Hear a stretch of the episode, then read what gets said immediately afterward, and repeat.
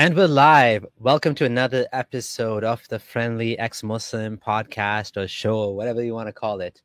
I'm your host, Abdullah Sameer. So, I have some stuff to share with you guys, a bunch of different things. Uh, I also want to go into more detail on the Aisha topic, some stuff I didn't get to cover last time. And I know I had the stream late, very late, my time. So, there's a lot of UK people that couldn't join. Uh, so I wanted to do it a little bit earlier so the people that missed out on the last live stream could come in and join us. Alrighty, give me a second. Uh, let me know if this sounds okay.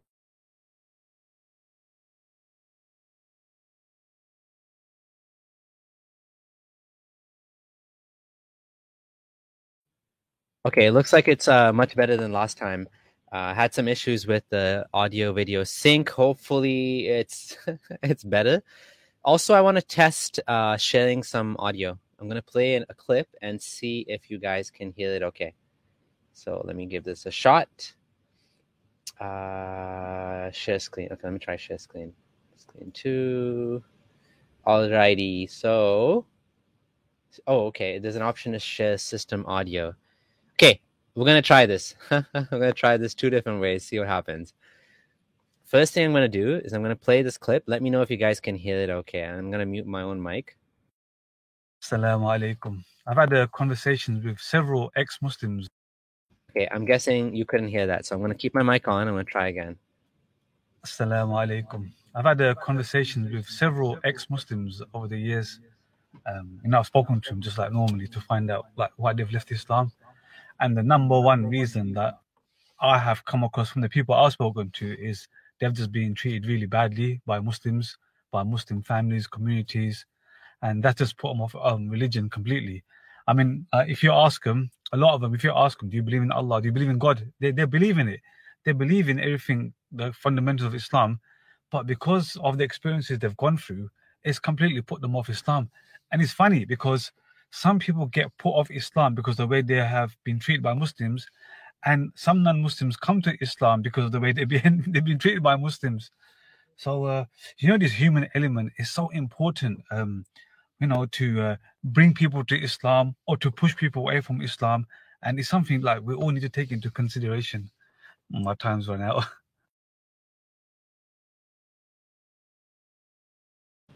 Okay, so uh, if you guys saw that, this is not a not, it doesn't have a big channel or anything 90 90 subscribers. But anyways interesting uh, comments he has there. Uh, you heard a bit of echo. Yeah john thanks. Because i had my microphone on as well. Okay so just to jump before we jump into the actual topic let's just cover this first because this is interesting. Um, this guy zd is 786 786 meaning bismillah. He's saying that people leave islam because of the treatment of muslims in the muslim now, this is interesting. To me, this is kind of um no true Scotsman situation in the sense that they're trying to say that it's not because of Islam that they're leaving Islam, it's because of some other issue. And he's saying he speaks to many people that have this issue. So it's quite possible that there are two issues here. One issue being that you know, um, one issue is yes, they have a problem with Islam, and two is they may have a problem with Muslims as well. So it's quite possible that in that this guy he's he's hearing the bad treatment take, but he's missing out on the scriptural take, or maybe he doesn't want to hear that.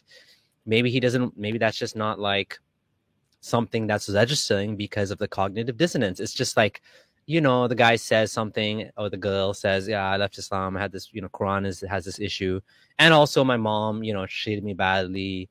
Okay, so there's multiple issues, but maybe he's just kind of like ignoring a bunch of them and focusing on the ones he wants to focus on, which make Islam seem conveniently perfect.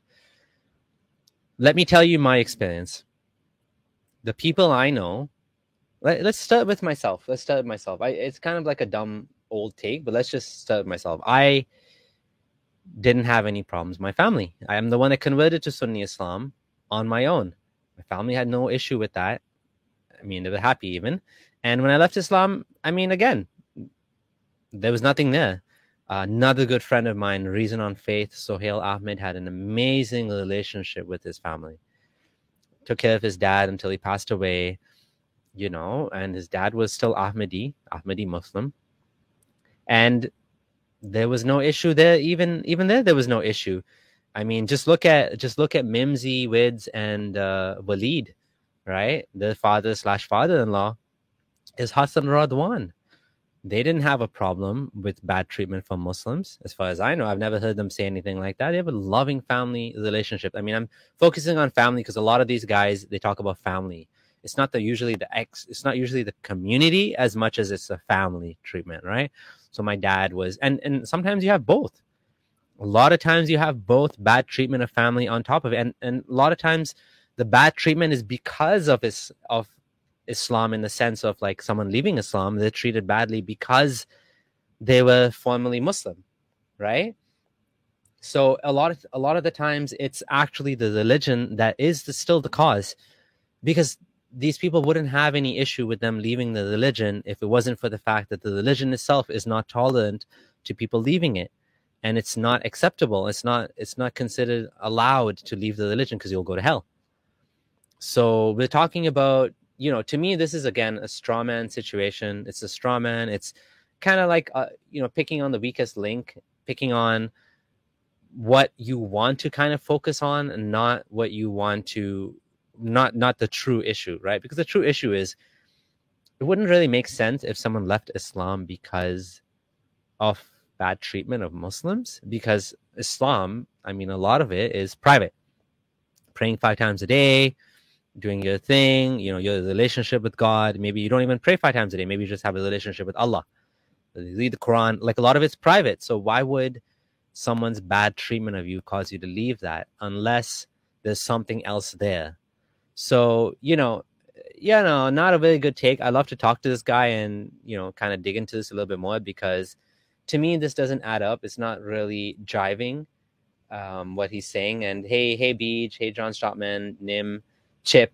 Debodo nice nice to see all you guys here. Thanks for joining. Just looking at the comments now. Uh, hi Haroon. And hi a. Jansen.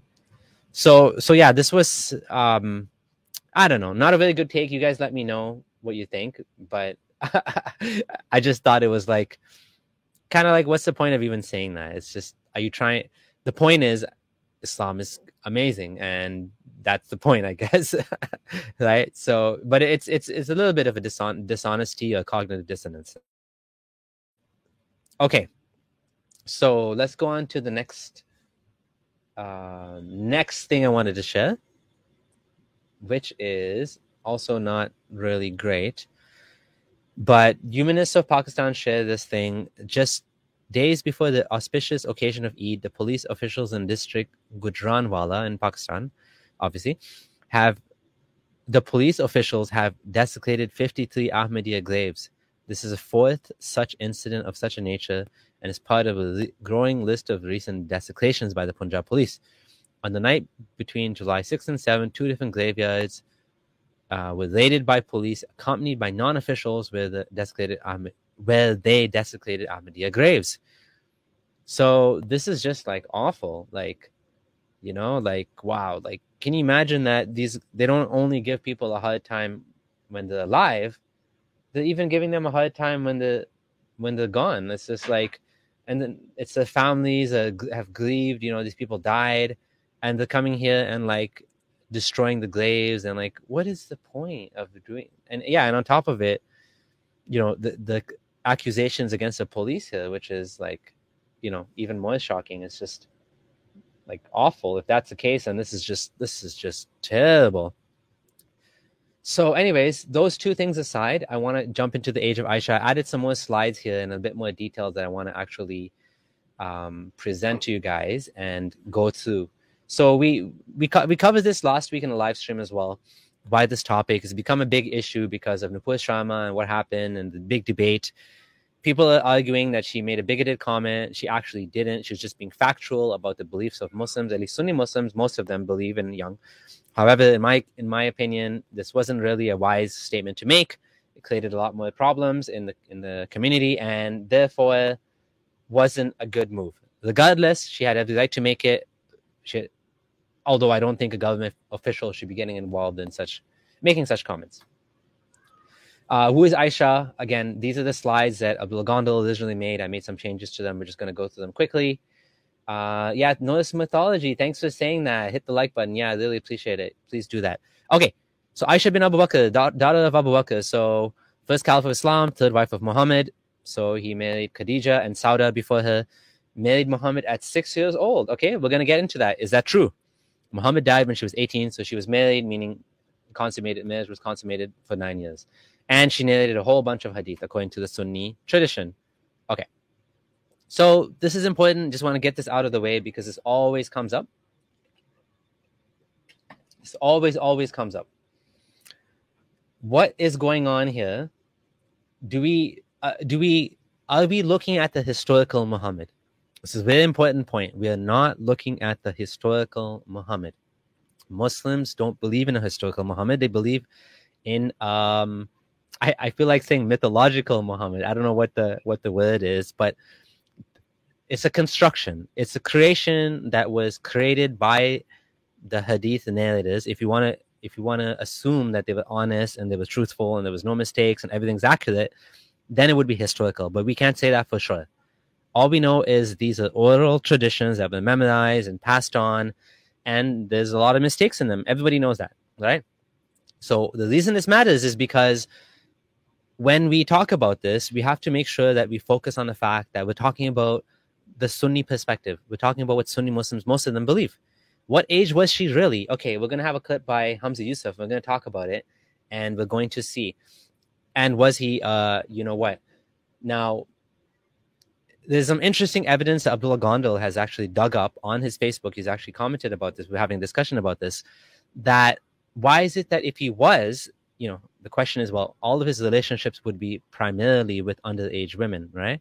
But that's not what we find. What we found is there's only this one example, and it's quite possible that epilepsy actually, because epilepsy does weird things to your sexuality, or it can, it can affect it. It's quite possible. Abdul Gondal found examples of of people that became pedophilic i guess. They had they uh, they they um grew these tendencies over time after having epilepsy. So these things can actually affect your sexuality and you know this the story of him sleeping with like whatever so many nine wives in one night or whatever. If those things are true then the epilepsy temporal lobe epilepsy would explain that. It, it does weird things to a person right? So um, i don't use that word because it's achronistic is that how you say it? It's basically a term that was, you know, created after the fact. We're applying, we're kind of backdating it. So I prefer not to use that terminology. However, it was definitely wrong marrying a child, and we can say that. And we're gonna go and we're gonna get into the details as to why that is. Okay. So about her age, um, in comments is saying there's a study that showed she was 18 when married. Yeah, we're gonna go. I'm gonna go through that. We'll we'll we'll talk about that. So why is this like super bad? Why why do we care? Why is this an issue? Why does that matter? Um, yeah, according to Beach, this was a good point. I doubt he was. You know what? Seems to be a, a way to get her dad in his corner. This this seems like there's some you know family thing going on there. He's trying to make connection with people, and Abu Bakr was one of his biggest supporters. So you know sometimes they would marry your daughter. Uh, the funny thing is, okay, we'll we'll get to that, but let's. Okay, so child marriage the reason this is so important is because this is an issue that comes up again and again in defense of child marriage. Child marriage is defended because of Muhammad, because Muhammad is a moral epitome. He's a, you know, khairul khalqillah, the, the, the best of creation, right? He is the, the, the one and only one mm-hmm. that w- lived his life better than anyone else and we we're not allowed to question his life in any way right? Whatever he did was for the best. So if that's the case then we have problems because now you have children today that are being married and are basically suffering because of islamic injunctions that allow this or at least interpretation of certain people that they understand it this way Child marriage. So, according to Save the Children, the devastation of child marriage effectively ends a, girl, a girl's childhood. How? Forced marriage robs a girl of her education and more, replacing lessons learned in the classroom and playing with adult responsibilities, including forced pregnancy well before she's ready. This not only violates her rights, but risks her life, the lives of her children, and the future of her community. Now, the interesting thing is that the ending part of this, the future of the community, it actually probably was done in a way to save the community back then because, you know, the fact that we're physically able, women are physically able to give birth at a young age, shows that at, at one point in time this probably happened right? That doesn't mean it's ideal. That doesn't mean it's good for the the lady or the young woman. By no means. Yes she may be able to deliver the child but at what cost? At what cost to her future? At what cost to her um you know to what happened right anyways i'm going to continue issues of child marriage the, united nations and other international agencies have declared that child marriage violates human rights and children's rights. The Universal Declaration of Human Rights, which I always quote to quote because I think it's it's actually a fantastic piece of uh, it's a fantastic charter, states that individuals must enter marriage freely with full consent and must be at full age. So basically, in 1979, the Convention on the Elimination of All Forms of Discrimination Against Women stated that child marriage is illegal. This is what you call humanity at its best. Humanity moving forward, coming up with rules to protect women, protect children. In this case, the, the intersection of women and children, which is young girls. A human rights violation, child marriage, directly impacts girls' education, health, psychological well being, the health of their offspring. It increases the risk for depression, STDs or STIs, cervical cancer, malaria, obstetric fistulas, and maternal mortality. So you can see there's a huge list of issues that come up with child marriage.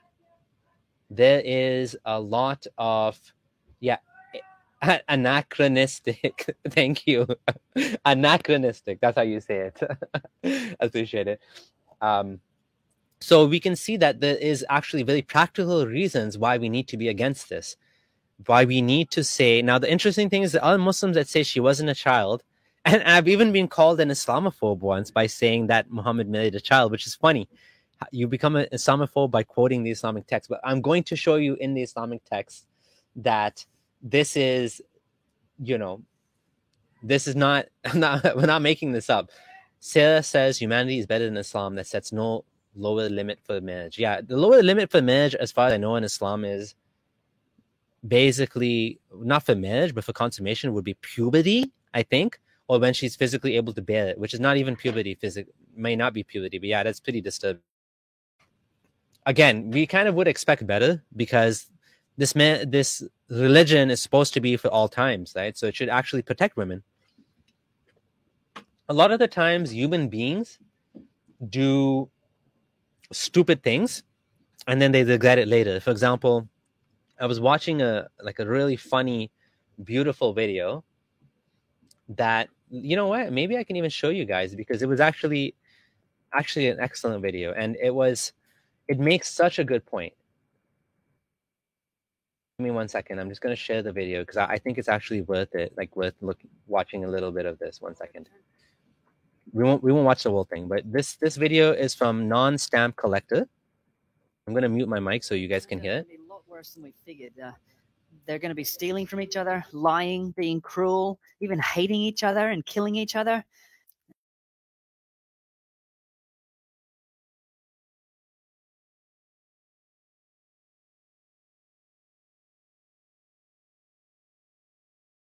This whole fall from grace is worse than we expected. What about haircuts? Lord? Well, the hair on the side of their heads and their beards, do they end up cutting that? Um, well, I'll, I'll check. Um, yes. Oh, why did I make the fruit of that tree so deliciously tempting? No, that's not on. I, I want that Uh, ban. yes, all right? Lord, a ban on cutting the hair on the side of their head. Um, moving on, Lord, it seems that this sinful nature messes them up so bad that they actually abuse children in some cases. Do they wear So- clothes made of wool and linen woven together? Yes. Right, that too. Absolute ban on that. Uh, if we may, can we direct you towards the things we think you need to be equally clear on? Yeah, I heard you killing each other, stealing, sitting on chairs that menstruating women have been sitting on. Well, those first two, yes. Uh, are you going to prohibit them? Yes. Good. And Well- tattoos as well. No tattoos. I am the Lord. Um, Lord, you hate oppression and cruelty and stealing just as much as tattoos, right? Yes. well, thank goodness for that. Okay, so okay, so I, I hope that the, the point is being made here. It's just it's he gets into the point a little bit more, but like this is something that should have been clearly and you know in with no ambiguity banned like the things that end up in the quran and he gave examples from the bible but the things that end up in the quran they're like comically stupid examples of things that you don't even need someone to tell you and they don't even make sense that they're not even for all times. For example muhammad you know sorry not muhammad allah telling the companions to leave right away after having a meal at his house because he felt shy to tell you to go home.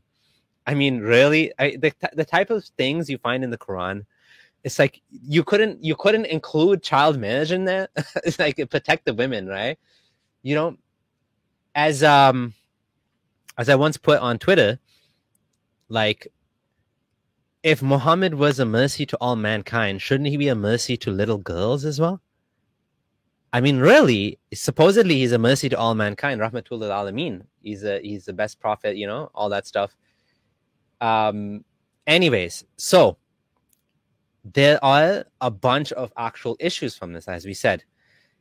Bigger risk of sexual and gender based violence for sure, because you have a young girl with an old man typically in a situation like that.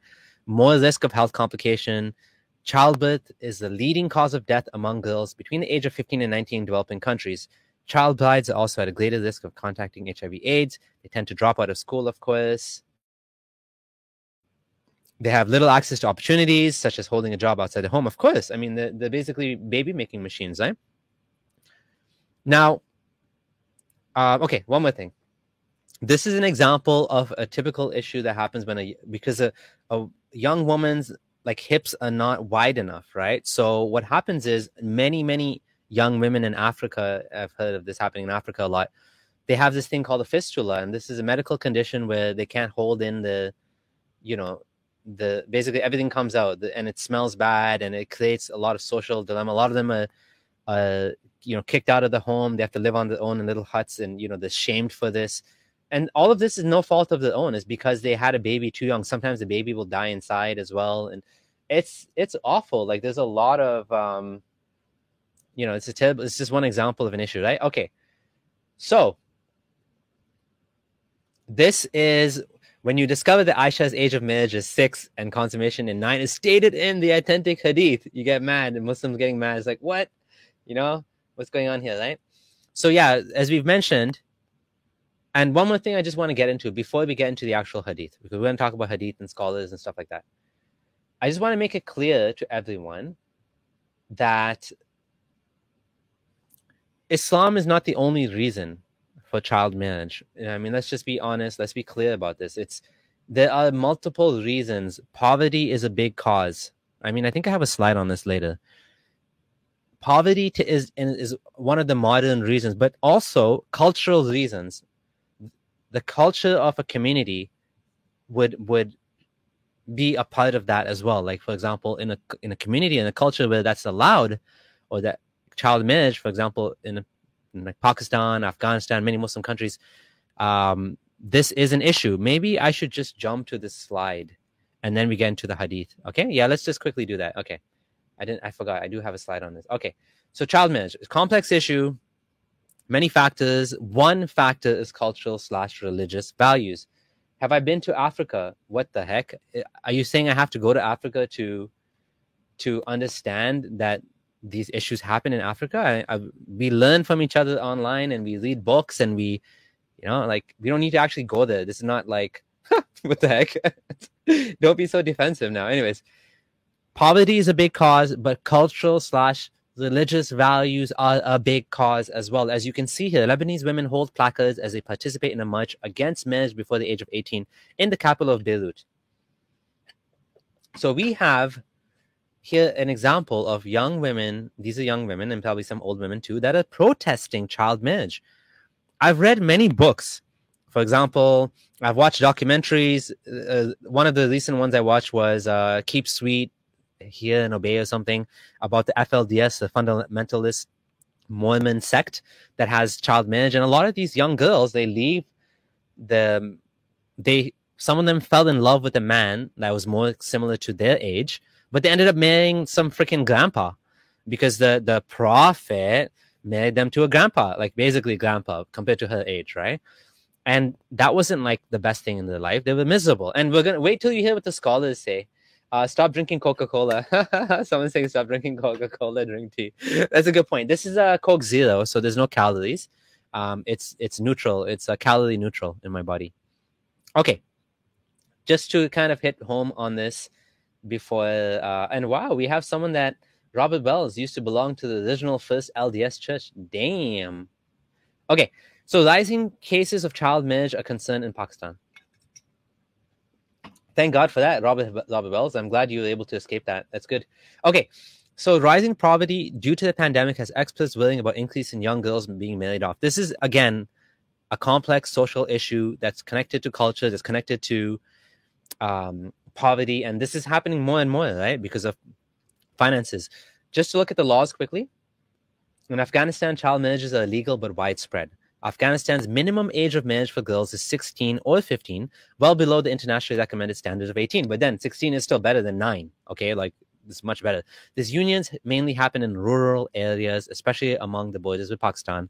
Okay, I'm not going to get into the alternative view of Aisha's age just yet. Let's go into some of the clips of Yasir Qadhi and all that stuff. Okay, Child marriage should not happen in the 21st century. Absolutely. Okay.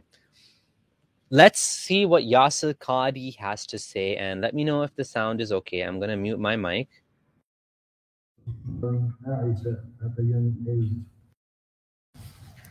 Non Muslims and sometimes even Muslims are perturbed uh, that how come Aisha, our mother, was married at a very young age. And frankly, this is a question that uh, people who study anthropology and intelligent researchers that are non-Muslim never bring up. Because what is happening here is that we are taking our cultural mores, our cultural norms, and then back projecting them onto uh, the Arabian society. Okay, right away, I have a problem with what he's saying. Anthropologists would not be mentioning this as an issue for the very reason that the analyzing the the situation in its time and place. They're not going to be anachronistic about it. They're not going to back project our cultural or uh, moral values because they don't believe him as a prophet. They're not following him as a man that is an eternal prophet for all time. Right? Yasir Qadhi? Anthropologists are studying a culture. I mean, there's all sorts of weird shit you find in some cultures. I mean, there's a culture in India that, I mean, very obscure.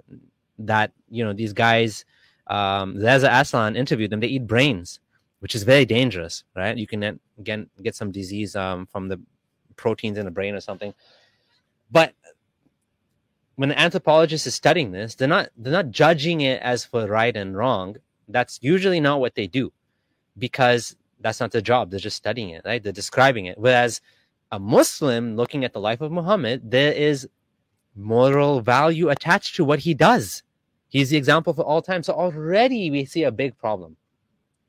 Big problem already. Okay, and we have a super chat from Arabic translated means, How's it going, brother? But verse 3321 states that Muhammad is example for all of us. Exactly. Exactly. Let's continue hearing what he says. See, the age of marriage is something that has no normative, no standard age. And cultures and ethnicities throughout the centuries had different ages of marriage. Shakespeare wrote his famous Romeo and Juliet. Okay. Before we go any further, I'm just to say I, he's kind of still, I don't think he's being totally honest here.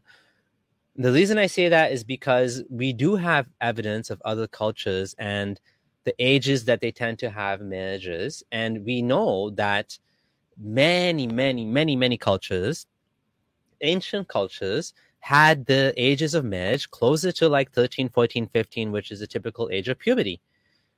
Nine years old is not common. It's not a common thing. It's like, yes, he's right. There's no standard, but typically the standard use is usually puberty.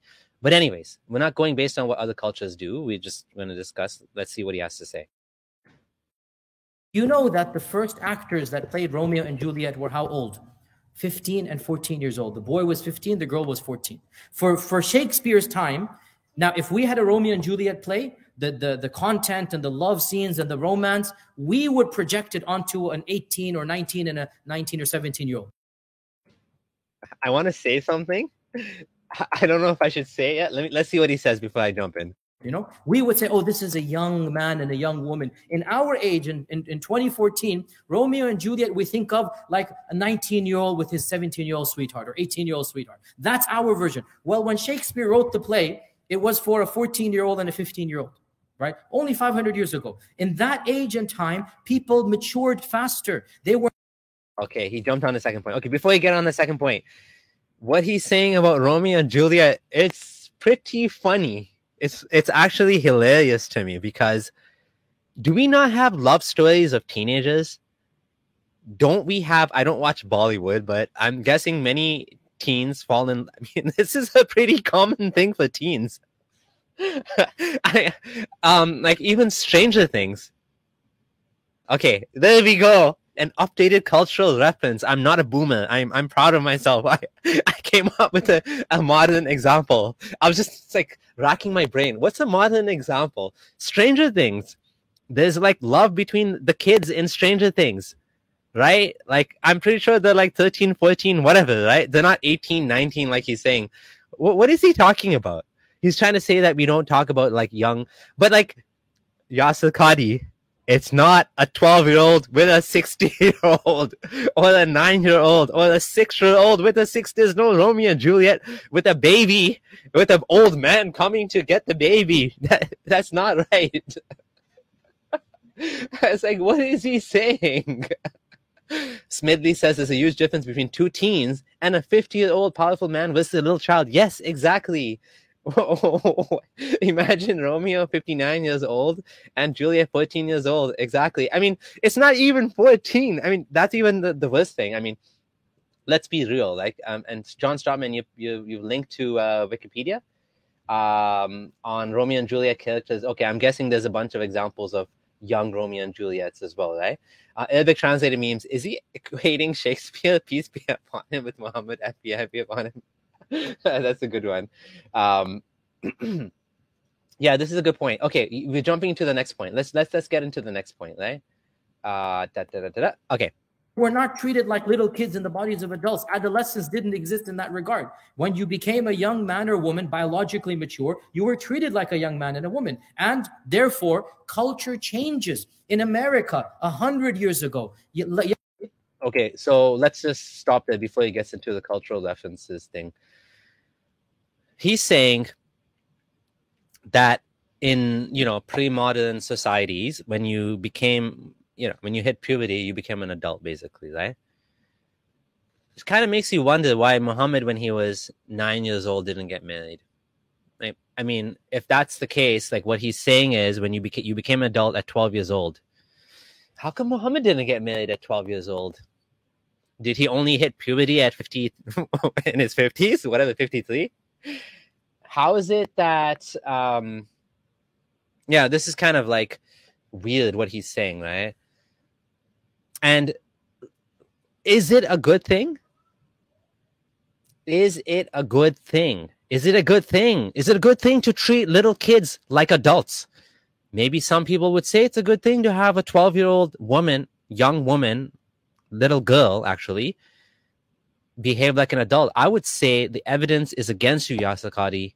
The evidence is that it is not good for her well being to be treated like an adult at that young age. It's better for her development to play, to be a child. And you know what? We didn't get into the hadith yet. Let's just look at the hadith quickly and see what happened to Aisha. Okay, so uh do do do. Okay, here we go. Uh, if you can see the screen, Aisha used to play with dolls in the presence of the Prophet, and my friends would play with me. When the Messenger of Allah entered, they would hide from him, and he would call them to join me, and they, they would play with me. So it's saying that basically even the hadith narrative, Bukhari. Oh, sorry, is this Bukhari? Adab al Mufrad. I, I don't know who wrote this book. The hadith narrative, quote his hadith said stroking a child's head, meaning she was a child. He's calling Aisha a child. And in this other hadith in Bukhari, it says she used to play with dolls. So this is what children are supposed to do. Children are supposed to grow, take the time, play with dolls, have fun, and you know, not make babies. Like I I don't think anyone, including Yasir Qadhi, would want his own daughter at that age having children. Okay. Young ladies, 100 years ago, young ladies would get married regularly at the age of 13 and 14. That is why, until very recently, literally like a few decades ago, in some states, including my own state of Tennessee, where I currently live, the law said that you have to be 14 years old to get married. Recently, they changed that, updated that. But when the laws were written 100 years ago, what was the age they put for marriage? 14. Now, you tell me, today, if somebody marries a 14 year old, he's going to go to jail. Again, typically you don't have a 14 year old marrying a grandpa okay? Like let's be real. And this this thing he's talking about I, again nobody's saying it's a good thing that they were married at 14 that that's a law that's the minimum age of marriage 14 are we saying this is a good thing? Like is that what he's saying? I think he's saying it's a good thing. Well, let's see what he says but their own grandmothers and grandfathers. Forget their own. Let me be totally blunt here. My grandmother, may Allah Azza wa bless her with Jannah, she's passed away. She's the only grandparent I ever met of mine. My grandmother in rural India, back in the 1920s, she got married at the age of 13. My grandmother. And I knew her as a very righteous, as a very good, you know, Muslim lady. She never complained or she was irritated her whole life. My father married me when I was 13. She had a great grandfather. That's my grandfather. A great husband. She had she, she had lots of children. That was the cultural norms. Why are you defending? Okay, so now we're getting into Mr. Mansplaining here, saying, "Oh, she had a good life. Her life was amazing." Yeah, I'm pretty sure your grandma who got married at 13 and was having kids from a young age had such a lovely life. I don't know your grandma, but I can tell you most 13 year old women would not appreciate a life like that. And I know from, again, I've heard interviews of women that have been in cults where they had to get married at a young age you're saying she didn't complain. Did she even have the right to complain? Did she even have the choice to complain? Did she even have the ability to voice her concerns about such a situation? And if she was happy, do you not think that it's possible that she was making do and that she would even be happier if you gave her an actual childhood, gave her the chance to study, gave her the chance to do something with her life? I, I mean, I don't know his grandma. I'm just speaking in general here, not him. The point is that you make it sound like this was like the best thing ever. Would you marry your your daughter at 30? Like these people, they talk like this, but they'll never do the same shit themselves for their own daughters. If they do, I mean, I would be surprised. I would be really surprised for an American imam like Yasir Qadhi to marry his daughter at 13 or 9 or whatever. Even when, even though Ali Dawah said he would do that and he would marry his daughter off at this young age, I don't believe it. I don't believe the words. I think they're just saying that because Muhammad did it and they, they have to justify it. Now, he actually goes later on and says, I don't think you should do it today. Right? He says that. And it's just,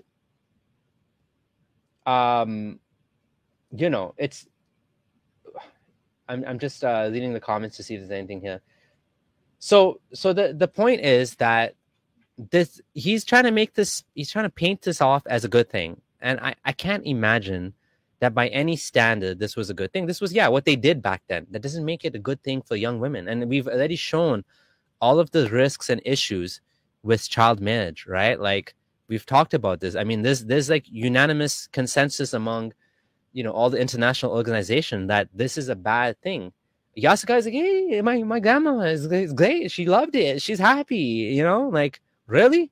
Are you sure? Defending Aisha when Aisha was the happiest wife in the whole world.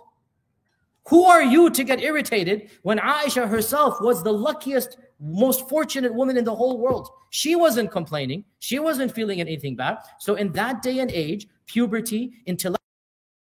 Yeah, right. She wasn't complaining. She was happy. She was the happiest woman. He says she's the happiest woman in the world. How is she like? are you even hearing yourself? She was the happiest woman in the world. She was she literally complained that every time Muhammad saw an attractive woman, she knew he would marry her. There was like insane jealousy. There was a verse in the Quran that threatened all the wives that Allah would replace them with better wives. There was a month where he boycotted his wives, meaning he wasn't sleeping with them for a full month. There was, you know, conspiracies going on between Aisha and I think Sauda, where they were, you know, making issues with Zainab. And like, do you really think this was an ideal situation for his wives? Like, how can you, with a straight face, say she was? I mean, it's true that his child bride was his favorite wife. It does say that. And she had other benefits being his favorite wife that the other wives didn't have. Right? She had some special status. But tell me something. If this was truly such a great marriage, why is it that when the, the issue of Ifk happened, right? The the story of Ifk, which is when she was accused of adultery. Uh, she there was rumors going up around that she cheated on Muhammad because she was left in the desert behind. No one noticed. Muhammad even Muhammad didn't notice. She was left behind. And then this young man carried her back into town, and everyone was gossiping that you know. So if this is the case, why is it that nobody believed her? Why is it that Muhammad even Muhammad didn't believe her? Muhammad asked Ali. He asked a bunch of people to come and talk about Aisha and tell him what he thought about what they thought about her. And that's where we get some of the hadith that are in this this presentation. If I can find, let me see, there's one in here. Let me see if I can find it. Hold on one second. Okay, here we go. This is an example of one of the hadith. I'll make it bigger so you can see. So in this hadith, it actually says this was this is the story, an incident of ifk that happened, right? that Aisha was crying so much because she was upset. This the one on the left side, and she was so upset and so sad that this was happening to her that she was accused of this. And then what happened was Muhammad Muhammad was going around asking people, "Oh, Barira, what do you think about Aisha?" Right? And then Barira said, "Oh, she, I've never seen anything at fault at her except she's a girl of immature age and sometimes sleeps and leaves the dough for the goats to eat, like a very innocent thing to do." Right? And this was going on and on. And, you know, he's asking, basically, he doesn't know what to do. He called in Ali ibn Abi Talib, he called in Osama bin Zaid, and he was asking them, should he divorce his wife? Does this sound like an ideal marriage to you? Your wife, your child bride, is accused of adultery through rumors. She denies it vehemently. She says, I didn't do it. And you don't even trust her enough to to take her word for it. You're going around asking everyone, hey, did he did she cheat on me? What do you think? What do you think, Ali? What do you think, Osama? What do you think, Barira? Right? What do you think, uh, this person and that person? And then eventually he decided she was innocent. So Ali, I'm not Ali. So Allah, Allah so revealed the verse to to defend her. Blah blah blah. As you know the story, she's innocent, even though Shias don't think she's innocent. How is this like a seriously? Like there's another hadith where not in this not in this presentation, but there's another hadith where she was punched in the chest. He was sneaking out at night doing his weird thing. It's like, okay, I'm just going to read this comment before I jump on the next. Hassan Arwan, the incident of if related in the Quran is very revealing. God seriously blow, blows the fuse and basically has a hissy fit of anger. Yeah, exactly, right?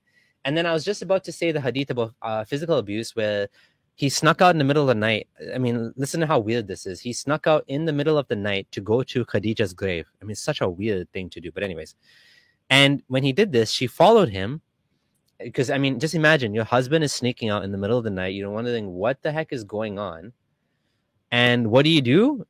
You sneak out. You you just watch him. He comes back home and he hits her in the chest. Why isn't like is this a loving marriage? Like, wouldn't shouldn't he have just told her, "Hey, Aisha, I'm sorry to have disturbed your sleep. I'm just going. I'm just going out to I don't know what he was going out to do. Pay my respects to the grave or something. I mean, I don't know. It's kind of weird to go in the middle of the night, but like whatever, that's his thing or whatever. Like, is that how you treat a loving marriage? I mean, he wasn't loving. I don't know if you can call that loving. There's more. There's more examples too where he basically, again, talking about how she was a favorite wife. He made a deal with Sauda to take away her night now, when I say make a deal, it's not like they were equal trading partners and she had any choice in the matter. She had basically two choices. She can be divorced or she can give away her night. Right out of the nine, nine, nine one in nine nights she got, he, even that was taken away from her and given to Aisha instead because he wanted to spend it with Aisha instead. So he made a deal, and Allah came down and said, "Yeah, you can make a deal with whatever wife you want." And um, so she she got extra nights, right? This is the type of man that you're claiming um, this was his favorite wife. Really, like, doesn't seem like it to me. I mean, yes, it was favorite wife, but doesn't seem like this was a like a happy marriage by any means.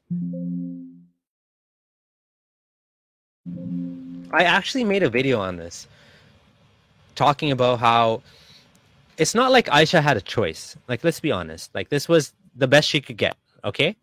She was relatively more powerful and had a lot. She did get benefits out of marrying, you know, this guy that became, you know, the so called leader of all of Arabia, right? The spiritual and military leader of like a big chunk of Arabia. So she did have benefits from that, being his wife. No doubt she had she was better off than a lot of other women at that time. But we're not talking about that part. We're talking about the part that where there was bad treatment between her and her and Muhammad. How Muhammad could have treated her better. I mean, even the whole one in nine thing. How is that beneficial for her, right?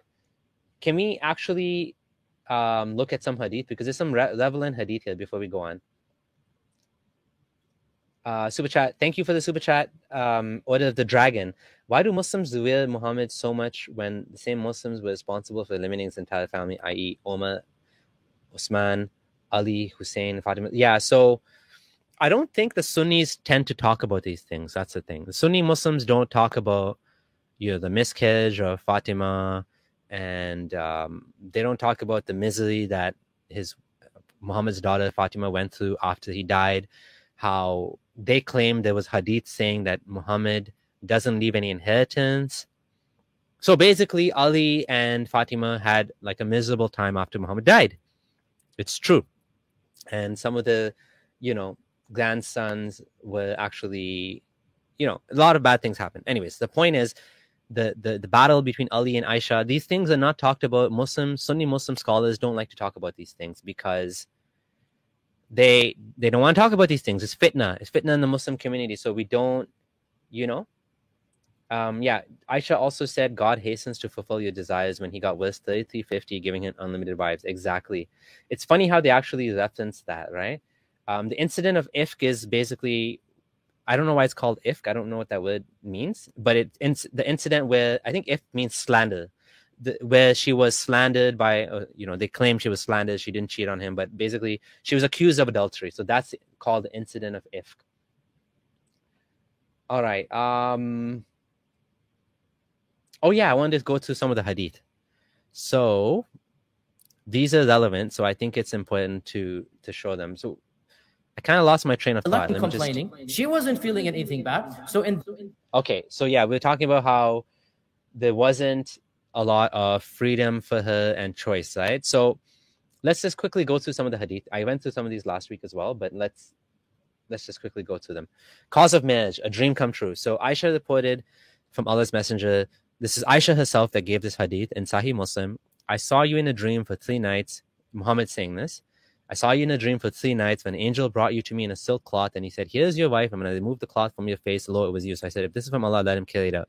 So he was seeing, he was seeing dreams about the daughter, the six year old daughter, supposedly, six year old daughter of his best friend. He's going to his best friend's house and he was seeing her, like in his dreams. And then this hadith on the right says the exact same thing. Okay. Just imagine how weird this is. If your friend comes to your house, your little daughter's there and you're like i had a dream about her and be like yo get the hell out of my house right now. Don't want none of that weirdness in my house. But yeah that's that's basically what happened here right? Okay. And this this hadith is about the marrying of a young lady to an elderly man. So the prophet asked abu bakr for aisha's hand in marriage. Abu bakr said i am your brother. So it's interesting and weird again that this was narrated. I'm sometimes surprised at what muslims narrate the Prophet said, You are my brother in Allah's religion in his book, but she is lawful for me to marry. So he insisted. And this is used as evidence that a young lady can marry an old man. And just imagine she actually he actually said no initially, which is surprising. And in this example, again, the Prophet married her when she was six years old and consummated when she was nine, and she remained with him for nine years. This is Aisha again narrating in Sahih Bukhari. And again, it's making it clear that she had nothing to do with this. This was all her dad and Muhammad organizing this and doing this. And she died when he was 18. He died when she was 18 years old. Okay. So these most of these hadith are coming to Hisham, and these are all in Bukhari and Muslim, right? But we have other references, as I've already shown, that she was a child. And in this hadith, in brackets, in basically in Fathul Bari, which is a commentary on Bukhari, it says the playing with the dolls and similar images is forbidden, but it was allowed for Aisha at the age of she was a little girl, not yet reached the age of puberty. So she wasn't yet at the age of puberty. I've already given you the story here, and this, the one on the right shows that she was watching people playing in the mosque and saying she like you know you should understand the keenness of young girls to play. So she's calling herself a young girl, okay, not an old lady, young girl. And same thing over here. And in, in this hadith, it's talking about she was she was on a swing playing with her playmates and then she was called and basically then she was given to the prophet and she was engaged and so on and so forth right this is just showing again that she was handed over when she was nine now interestingly this all seems to be a very exceptional circumstance that didn't apply to the other companions so for example muhammad's daughters were in the late teens and 20s when muhammad married a six-year-old child Zainab, for example, Ruqayya, Umm Kulthum, and Aisha. Aisha, sorry, Aisha is the exception here. So his daughters were married older, but he married Aisha young, right? So it's narrated here that Abdullah bin Buraida said that Abu Bakr and Omar proposed marriage to Fatima, the daughter of Muhammad, but the Messenger of Allah said she is young. then Ali proposed marriage to her and he married her to him. So Ali was quite young compared to Abu Bakr and Omar, right? Uh, it's kind of funny, isn't it? Like uh, Abu Bakr was 50 plus, Omar was 40 plus. Muhammad refused them because he was too young. And there's some disagreement about her age, but perhaps she was about the same age as Aisha or maybe a little bit older. Okay. And then there's some Shia references that discuss how old she was. Not really going to go into that too much, but this that that's if you're really interested how old she was. Okay. Uh, not going to get into this topic just yet. Let's go back to this guy. Let's go back to our favorite holes in the Quran Sheikh. That day and age, puberty, intellectual maturity in the hot Arabian climate, in the desert life, young children age faster because you have to. it's so funny that all of this stuff happens, but apparently you don't see any young men getting married. You don't see uh, anybody else marrying a nine-year-old except apparently Muhammad. All these excuses just for one man. to take on responsibilities. So Aisha's age in her time would be our equivalent of whatever 16 17 and i have no doubt that if things proceed in another 100 years it will be illegal to marry an 18 or 17 year old and i have no doubt because we're progressing what, what, what is he going on about? In a few years, it'll be illegal to marry an 18 or 19 year old? Is there any evidence for this claim, Qadhi? Are just making a slippery slope policy? That's not what's happening. No, nobody's doing that. We understand that emotional development happens at a certain age. And yes, marriage is less common nowadays, but like I mean, nobody's saying it's going to happen. Nobody except you is saying it's not going to be allowed until 25 or something. Come on. Or whatever, regressing in that regard, the minimum marriage age will be rising as it has risen in the last 600 years. This is a human fact. This is an undeniable fact. Okay. Uh, this is a good comment I just want to highlight by A. Jansen. Girls nowadays live in hot climates. Are they fair game too? um, Messianic apostate, you're saying that uh, Yasir destroys Islam every time I hear him speak. To be fair, uh, this is common. Like the things he's saying are very common. I'm sure anyone that was Muslim like me has heard these things over and over again. Like these are not new arguments. Like these are not. I mean, he he has like his next level creativity when it comes to things like zombies and stuff. But like the Muslim community that is listening to him and not being critical of what he's saying, they're just eating up what he's saying. They're not questioning. And the ones that do question, they are, you know, probably they don't get the opportunity to to um to really question it, right? And to like to bring these up, right? Uh, Aisha was not Superman. The sun did it. Yeah, the sun made her old fast, right? Yeah, and why the young boys don't age faster. the hot sun only makes girls. she, there was another funny comment uh, by Black Angel. Aisha was a banana. Yeah, she's a banana. She ripened faster in the sun. Like, oh. Yasir Qadhi, what are you saying, man? only only the girls are bananas, right? oh my goodness. Okay. Muslim apologists often act like as soon as you start menstruating, you're ready to have sex. But sex is really risky for young, adolescent girls because their bodies are not grown. Yeah, exactly. If you rewind the live stream to the beginning, or anyone that's watching later, if you get go to the live stream in the beginning, you'll see that um, this is, yeah, this was covered. Uh, Muslims, yeah, basically hot sun plus baby equals old lady. The the sun made girls grow up fast. uh, messianic apostate. I agree that Yasir Qadhi is making unoriginal common arguments, but I can't get over how I think that Qadhi just believes Islam more. I hear him open his mouth. Yeah, exactly. Western culture itself has continued to raise the age of marriage. So, for us to now criticize Arabian culture 14 centuries ago, you begin with criticizing your own grandmother and grandfather. Yes, sir. We just did that. we just criticized it. We just said it's not ideal, but they did it. But we've evolved better values, better morals. We care about people more now. Isn't that true? and your own ancestors of the Middle Ages. That is really not very rational thing to do. Different time, different culture, different place. Bottom line, the worst enemies of the Prophet ﷺ in his lifetime, they tried everything to smear him. They did not find it problematic that he married Aisha. It was a norm of the culture, and it wasn't a problem at all in their society and culture. Even his worst enemies, not a single comment, because this is the norm. Aisha herself is a happy wife. She is a loving wife. She has so many hadith of the Prophet. She clearly has not been traumatized. Why are you guys 20, 14 centuries later so traumatized?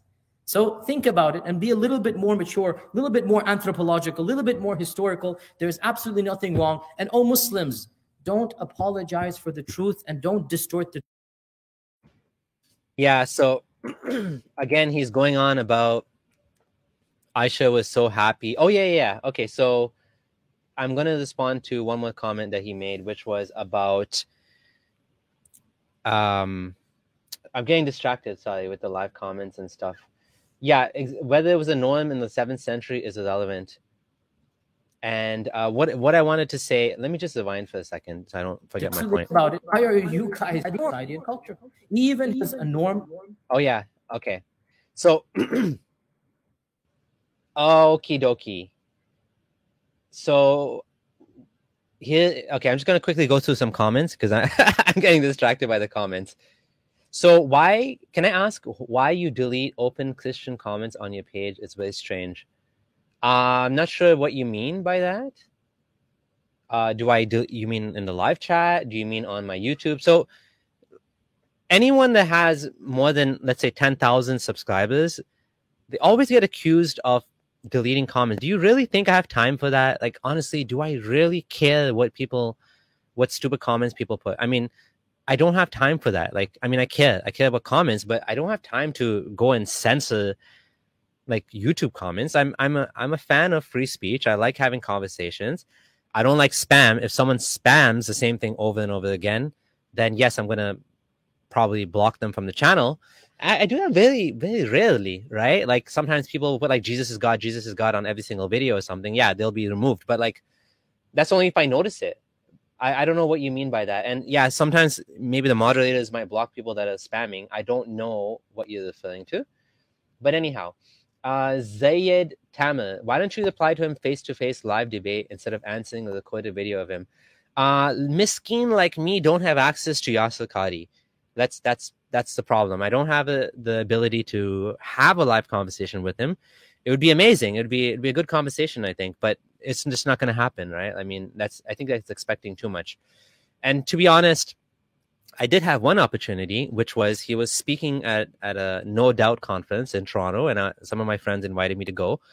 But when I asked them, I'm like, "Can I have one-on-one time with him?" No, you can go and sit and listen to the lecture like everybody else, and put your hand up and ask questions. I'm like, you know, I'm like beyond this point, right? Like, I'm beyond the point of him and his, you know, basically strawmanned, you know, misconstrued version of atheism he wants to present to the Muslim community. Like, I don't I want to have I have more specific questions to ask. And it's not even like I have questions. I want to have a conversation. Like I I've already made up my mind. But like yeah, conversations with people that like him are very difficult to arrange, especially when he's a celebrity, right? He's a famous dude. So it's not going to happen. But I have triggered Yasir very much, just to let you know. Yasir Qadhi has been very much triggered. I made a video called Yasir Qadhi has doubts in Islam some Muslim dude sent it to him. He got really mad and he made this scathing post on on Facebook saying uh these murtads and blah blah blah and blah blah blah. Like he's he's got like despite the fact that he's typically very calm and collected in how he conveys himself and how he portrays himself in public, I got under his skin by making a video where I I showed that he you know clips of him saying he had doubts he doesn't know how to deal with these issues and he did not like it. He was very mad. He was very butthurt. So he made this ridiculous and the funny thing is that was the, the first time he ever blocked me from commenting on his page. I actually made like a response. I posted on my medium and he was just like i was blown away that he actually was blocking and hiding people's responses right? I mean, this was not for me. I didn't expect this from a man of his stature. I really didn't. I did not expect him to do this, but this is what he did. And I can just show you. Oh, I'm not showing my screen. I can just show you right now. This he made this post, and you know, I made a com. I made a response right here. Abdullah Gondal made a response. Imtiaz Shams made a response. Jimmy London, Bashir Khan, Muhammad Luqman, Haris Sultan, and these are just some of them, right? And I made a post. This was my response here. He is saying you you reject Islam because your rationality cannot comprehend these aspects of Islam that are supra rational and irrational, right? And this is routinely what murtads end up doing, and the process becomes some of the most psychologically traumatized individuals you'll ever meet. Every aspect of their lives revolves around them attempting to disprove Islam or wishing to achieve notoriety by constantly announcing to the world the rejection of the faith they once believed in. Then he says, Deaf, dumb, and blind, these murtads will not return unless Allah wills so. And then that is why, as all of us know, the arrogance that exudes from them is palpable. So it's interesting that he made this post and he's talking about arrogance and this and that. And he was there blocking our responses.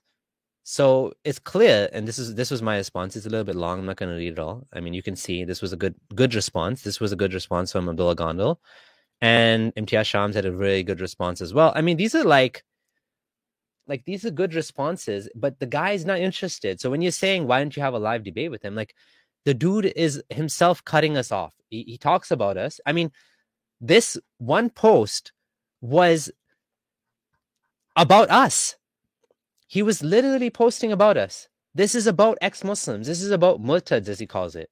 And he was censoring on the same post uh, responses to him, which were not disrespectful.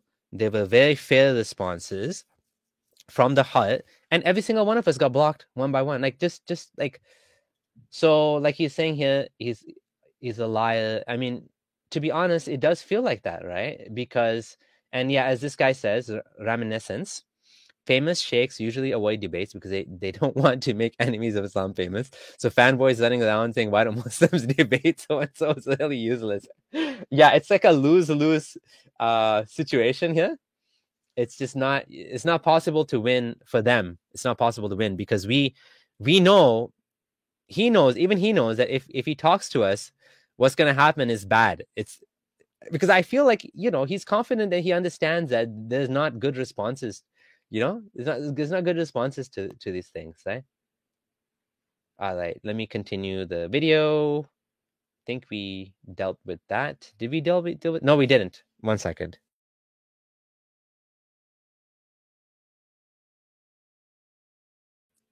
Okay, so yeah, I forgot to deal with the comment about what he was saying. Uh, let me just rewind it one more time because we we did actually stop for quite a bit now and got on a tangent. Of the culture and it wasn't a problem at all in their society and culture. Even his worst enemies not a single comment because this is the norm. Aisha herself is a happy wife. She is a loving wife. She has so many hadith of the prophet. Oh my i'd love to show her i'd love to bring up some of those happy wife hadith about her scraping dried scraping dried semen off Muhammad's clothes. is that is that what happy wives do? Happy child brides? Now, he has a point in that there is I mean, we don't have references to people that were, you know, criticizing Muhammad for this very action for like a long period of time. And why is that? Well, probably because again, this was I think a bit exceptional as I showed you that the the pu- puberty was typically the you know the um, what they went by. But this was within the norms of the society. We can just say that, right? Like it wasn't it was on the lower end for sure, you know, as we've seen most even for his companions. But like it was still within the acceptable range, or especially for someone of his stature, meaning, you know, they can get away with more than like common people can, right? And even today, you you see that as well. You see like rich and famous people um, can get away with a lot more than and powerful people can get away with a lot more. And we we've seen that with Epstein and others. They these guys are involved in a lot of bad things, like and they get away with it. So, but does that mean it was okay, Yasir Qadhi, because nobody mentioned it? Nobody complained about it, so it's okay? Are you saying that like because his enemies at that time didn't mention it? It's almost like this entire argument is cultural relativism from the beginning to the end, even though he's claiming the highest moral standards coming from Muhammad. so, unfortunately, you know what that means. There's only one way to go. It's backwards. We go backwards to seventh century, and those are the, the those norms are the correct ones because back then it was okay. Now it's not okay. But at the same time, he's going to contradict himself and say it's not okay today, or you shouldn't do it today, and we shouldn't bring child marriage back, which is interesting, right? Let let's let him let him talk a little bit more, and maybe we can I can go on a bit more after that. She clearly has not been traumatized. Why are you guys 20, 14 centuries later so traumatized? Yeah, we did actually mention this. The verses from Surah Tahrim where Aisha and Hafsa are threatened with divorce uh, don't reflect a very happy marriage, right? So depending on which interpretation, which story you prefer, either he was um, mad about honey smelling bad, or whether they were mad about him sleeping with a slave woman, Maria. So there's two different stories there. Uh, but yeah, the point is that it wasn't a happy marriage. It's dishonest to say it was a happy marriage. And what what we're trying to say here is that just because it wasn't considered a problem doesn't mean it's not a problem. And we've given objective evidence. I've shown objective evidence as to why this is a bad thing. Child marriage is a bad thing. It is a bad thing, and there's there's many issues that come out of it, right? And this is like objectively bad. Objectively bad. It doesn't matter what culture you're in, what time period you're in. These things are objectively bad. So think about it and be a little bit more mature, a little bit more anthropological, a little bit Ah, but Muhammad should have been more mature and not married a child. That is maturity comes from maturity, not to marry children. Why are you telling us to be mature? You tell your prophet to be mature. First he be mature, then we be mature, okay?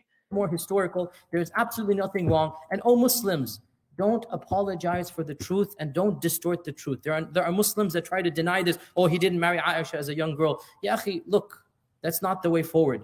We don't lie for the sake of our religion. Astaghfirullah. We have the truth. We're not going to cover up the truth if people find it embarrassing.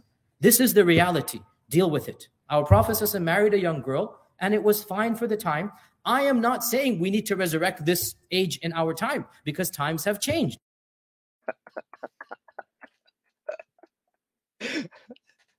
oh boy, oh boy, oh boy.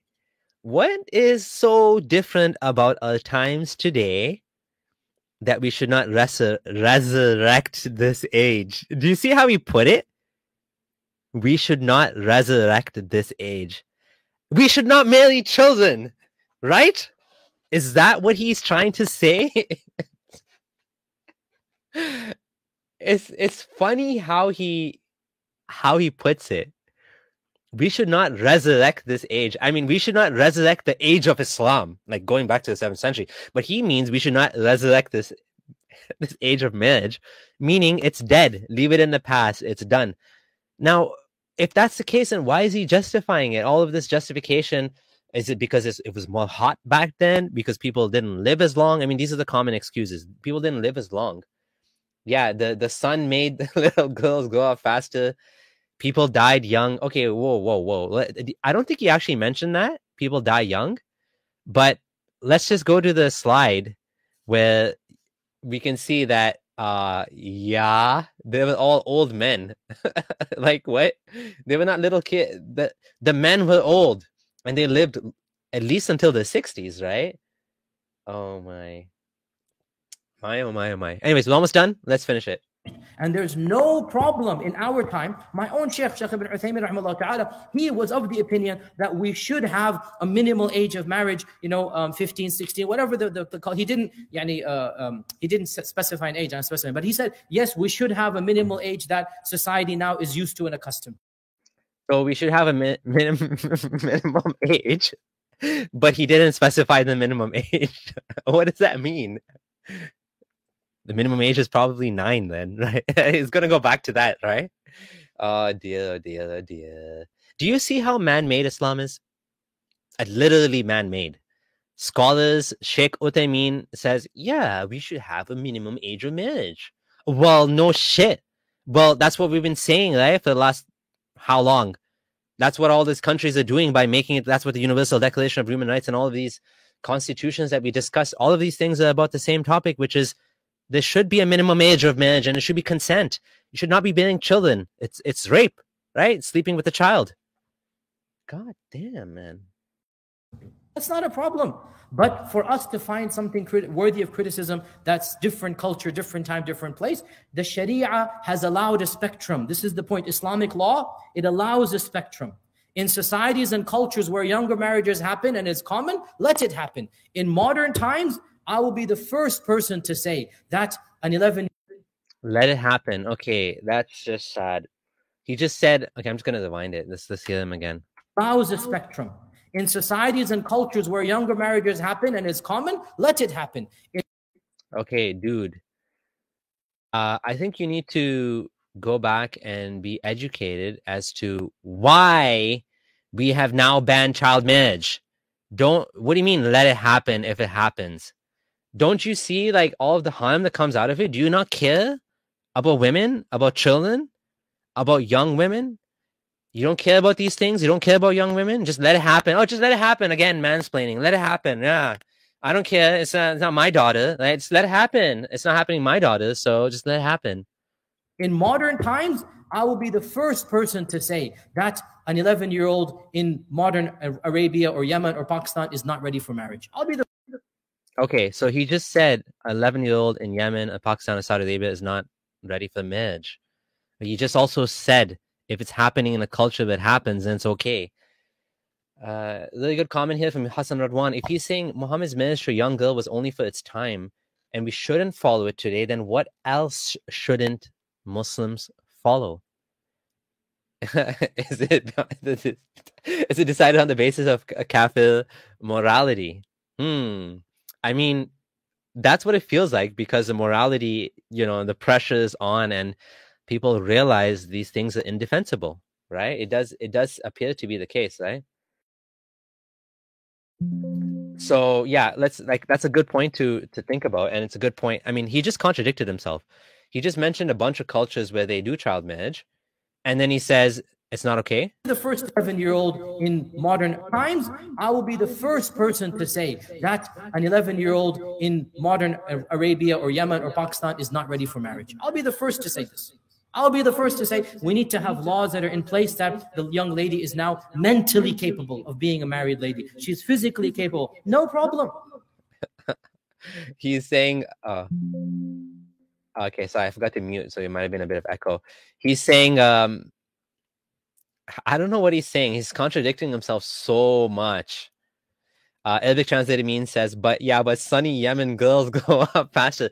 Brother, the sun has changed, right? Forget global warming. There's no more, the sun now, it doesn't have the same effect on bananas and, and young girls that it did before. Before, yeah, they got mature faster from the hot sun. Now today, Yanni, I don't know. They're not. It's not. It's not happening anymore. It must be the global warming or no, the climate change issue. The climate climate change is affecting. the.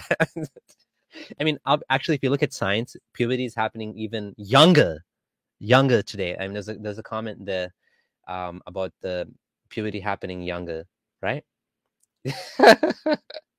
in modern times, girls' wombs ripen more slowly because of air conditioning. Yeah, it must be the air conditioning because we don't have the hot sun. Like seriously, I mean, it's so comical what it's saying. It's just like it's such a joke. But for our Prophet, it's a different time, different place. Everybody's used to it. Aisha herself was prepared for it. So who are we to get in the middle of their issue that they didn't even have any issue about? And Allah Azza wa knows best.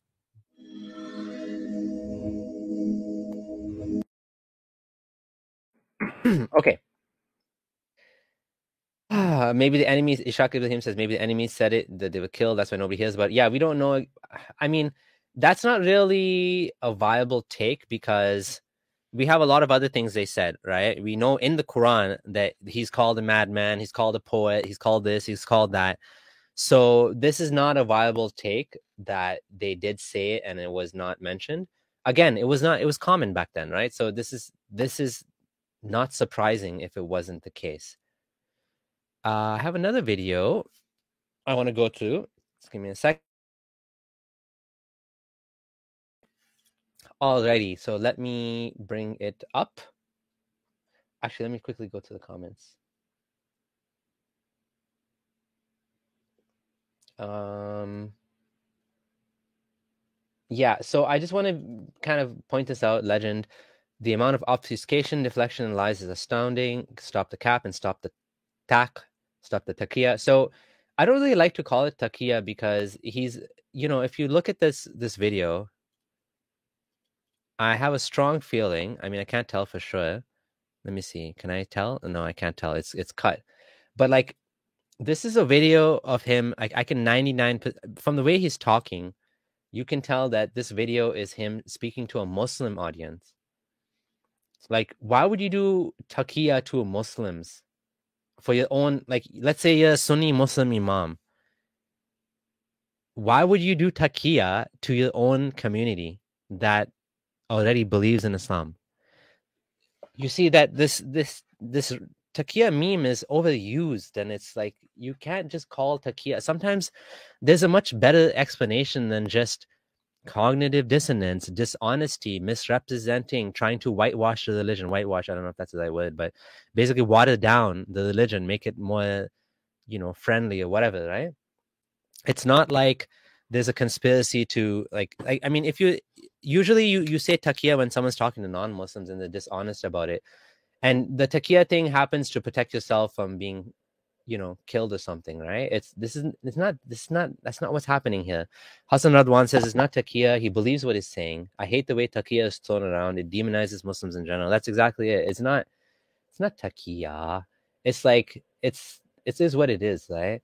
It is trying to water down the poor behavior but that's the wrong word to use. Yeah. Okay.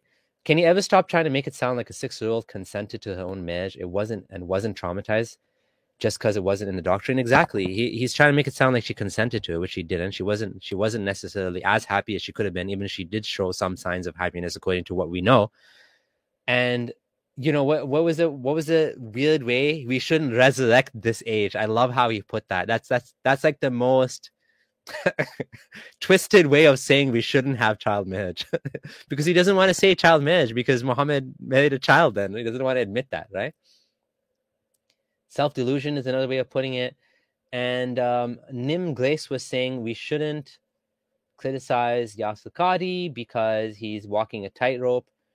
Um, honestly, if he's putting out content that deserves to be criticized, he he's gonna get criticized. I mean, he's saying things that are he's defending child marriage in a sense. In a sense, he's defending Muhammad, and he does need to be called out. I I really do believe he needs to be called out. I mean, that's for him to worry about his Muslim community, his his uh, income stream that he's getting from them, and his you know respect and whatever. That's that's his problem, not mine.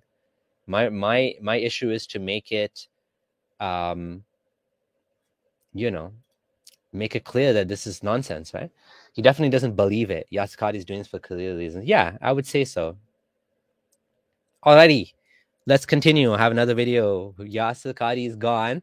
Now we have a very soft-spoken sheikh, Sheikh Hamza Yusuf, and let us see what he has to say. By the way, I missed. Uh, just let's take a break for one second. Um, oh yeah, here we go. Hassan Radwan. We should definitely critique Yasir Qadhi. He defends a very supremacist form of Islam. I agree. Even though he has this sort of reformist ways, he is very much defending Salafism and he quotes Ibn Taymiyyah and stuff, right? Uh, exactly. He's on YouTube and internet. If you can't take the heat, he needs to get out of the kitchen. Yeah, he's actually he's actually doing um, a lot of damage, you know, in a sense. He's doing some good too, but anyways. Actually, before we get to this, just as a side no, no, I'll, I'll I'll cover that later. That's fine. Let's let's continue. Yeah, Hamza, the glorified white convict. All right, let's let's hear let's hear what Sheikh Hamza Yusuf has to say. Still uh, very young. There's khilaf about the age, but in Al Bukhari, Khilaf means difference of opinion. And uh, sorry for the Koini nasheed in the background. This this is obviously a re-upload, right? hadith from Aisha anhu says that she was six. If you look in the in the uh, the history books and look at the year she died and how old she was, there some of the ulama say that she uh, she actually uh, was probably 12. Some say 15, but and those are those are reports. They're just considered weak, which is why he's saying there that the um, you know that that means the ulama haqqaq al-mas'ala and this is what they think is the soundest position. So there are differences of opinion. One of the things today obviously because this is such a strange thing for modern people uh, there there have been several papers and even booklets written trying to uh, prove those other opinions. Now, those opinions, like I said, are there that she was 12, that she was 15 uh, when she married the Prophet, ﷺ, when the actual contract, and then 15 when, when it was consummated.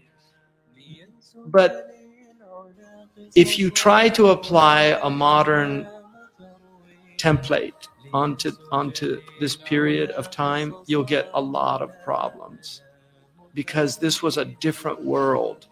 And unless Ah, there we go. This was a different world. Why am I loving what he's saying? Does he not realize that he's also just disqualified Islam from the modern world? By eliminating the behavior and the actions of Muhammad, do you see that they've checkmated themselves? They've trapped themselves in a corner actually Muhammad put himself in a corner. I mean, because I, you can't have it both ways. Either you justify what he did, or you don't. And if you don't, he's basically what he's saying can be used against him. That in this case, there's no there's no need to follow Islam in today's days, today's age, right? As as Hassan Radwan was saying, well, if this didn't apply, what else doesn't apply? You recognize that uh, you will run into problems in the in the seerah. The Prophet wasallam was born into a very different world than we are living in now. the Prophet was born to a really different world that we're living from now. Uh, Hassan Radwan, Islam is for all times except when we say so. Yeah, exactly. Human nature doesn't change, but norms change. Norms, the a'raf of people change. In our urf, this would not be acceptable and this is a masala urfiya. It's it's a, a, a it's a question of urf. It's not, and this is why nobody So I know it's hard to understand what he's saying. I don't know if he's purposely doing this to make it sound like intellectual or something. He's saying it's an orf, which means it's a like um a custom. It's it's like the culture or something. He's trying to say this is based on the culture. It's it's relative from culture to culture. found this strange. Even when uh, Washington Irving, who wrote his book on the Prophet, uh, the famous people who know Washington Irving, he wrote a book on the Prophet ﷺ, and one of the uh, one of the um, uh, he wrote the Alhambra Tales of the Alhambra, and he wrote uh, Rip Van Winkle. People know him from that. But he wrote a life of the Prophet Muhammad ﷺ, and in that life, he mentions that he married Aisha and consummated the marriage at nine. And then he says, but women of the desert are very precocious. So this is the 1830s. So again, he's trying to say how um, this wasn't an issue. This was uh, people believe he. It's it's back to the anthropological argument again. People that are describing non-Muslims, especially describing what Muhammad did back then, without any um, intention to malign, especially you know they're just describing it.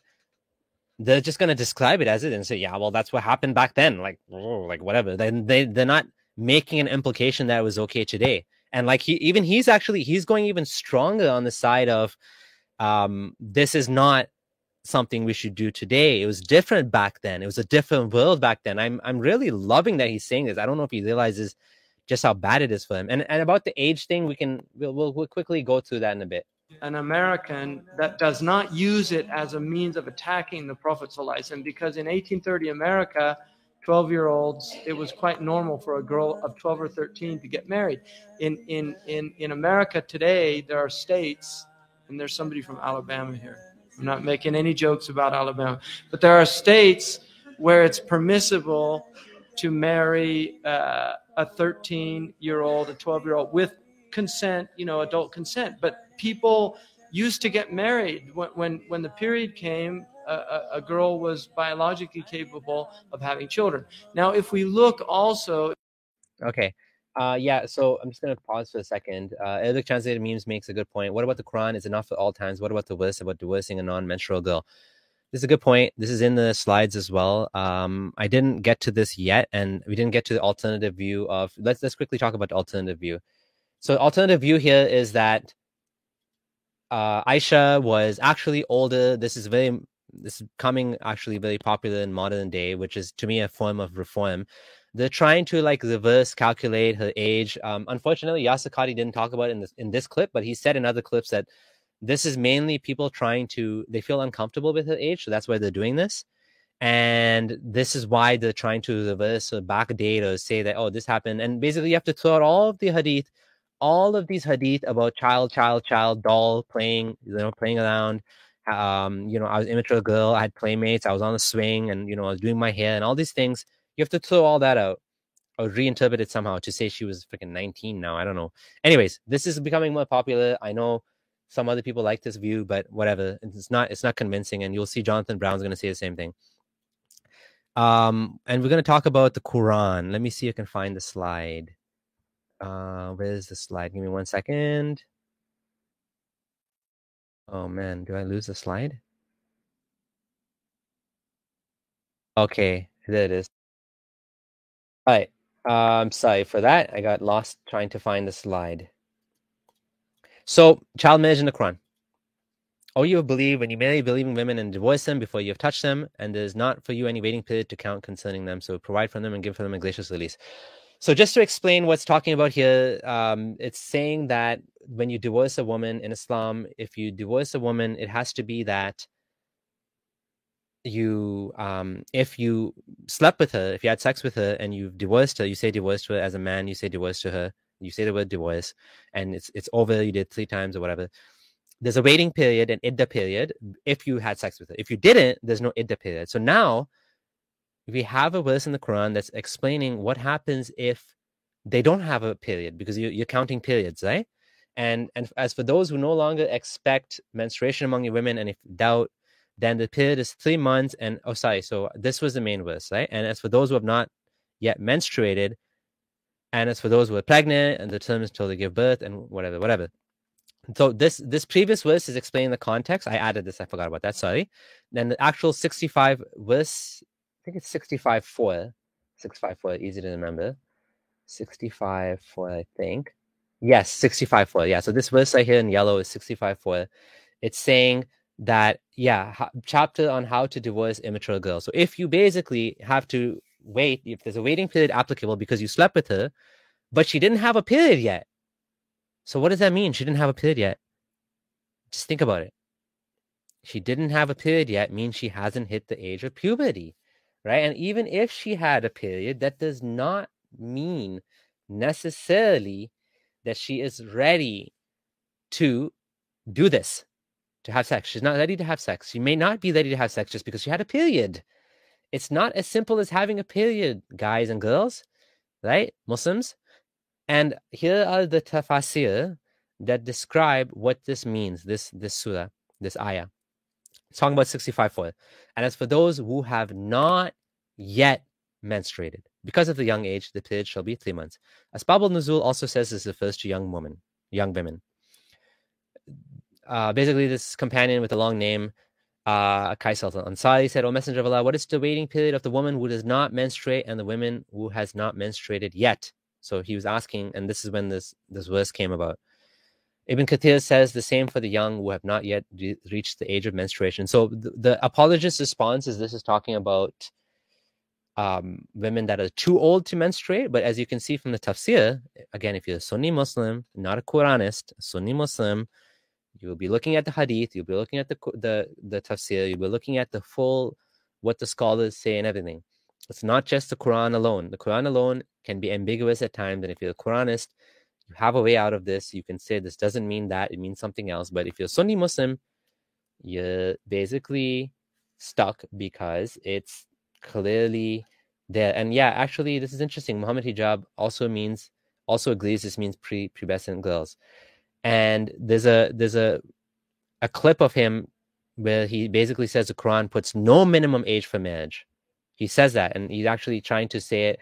The funny thing is, he's trying to sort of debunk Quranists, but it, it ends up being a like a self goal score. Like he's ending up by doing this, he's making the Quran look worse than it is. What he's trying to say, you need that you basically need, you know, you need to also take the hadith, not just the Quran. But again, it does it does end up being a very much goal scoring, uh, self scoring goal thing. Hold on, I see if I can find the video quickly to show you.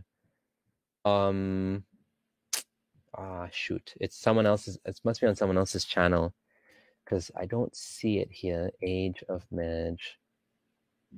Okay, I don't have it handy right now, but that's fine. You you guys can find it if you want. Anyways, yeah, the point is he agrees with that as well. And Arabic translated means hooray, the Quran's not for the time. Yeah, exactly. Yeah.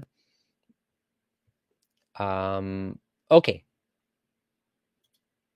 All the commentators say it's young girls, everyone from Muqatil ibn Sulaiman to Maariful Quran. Yeah, I I guess that is pretty much the case, right? Okay, yeah, we know the video. Yeah, I did show it in the last live stream. Okay.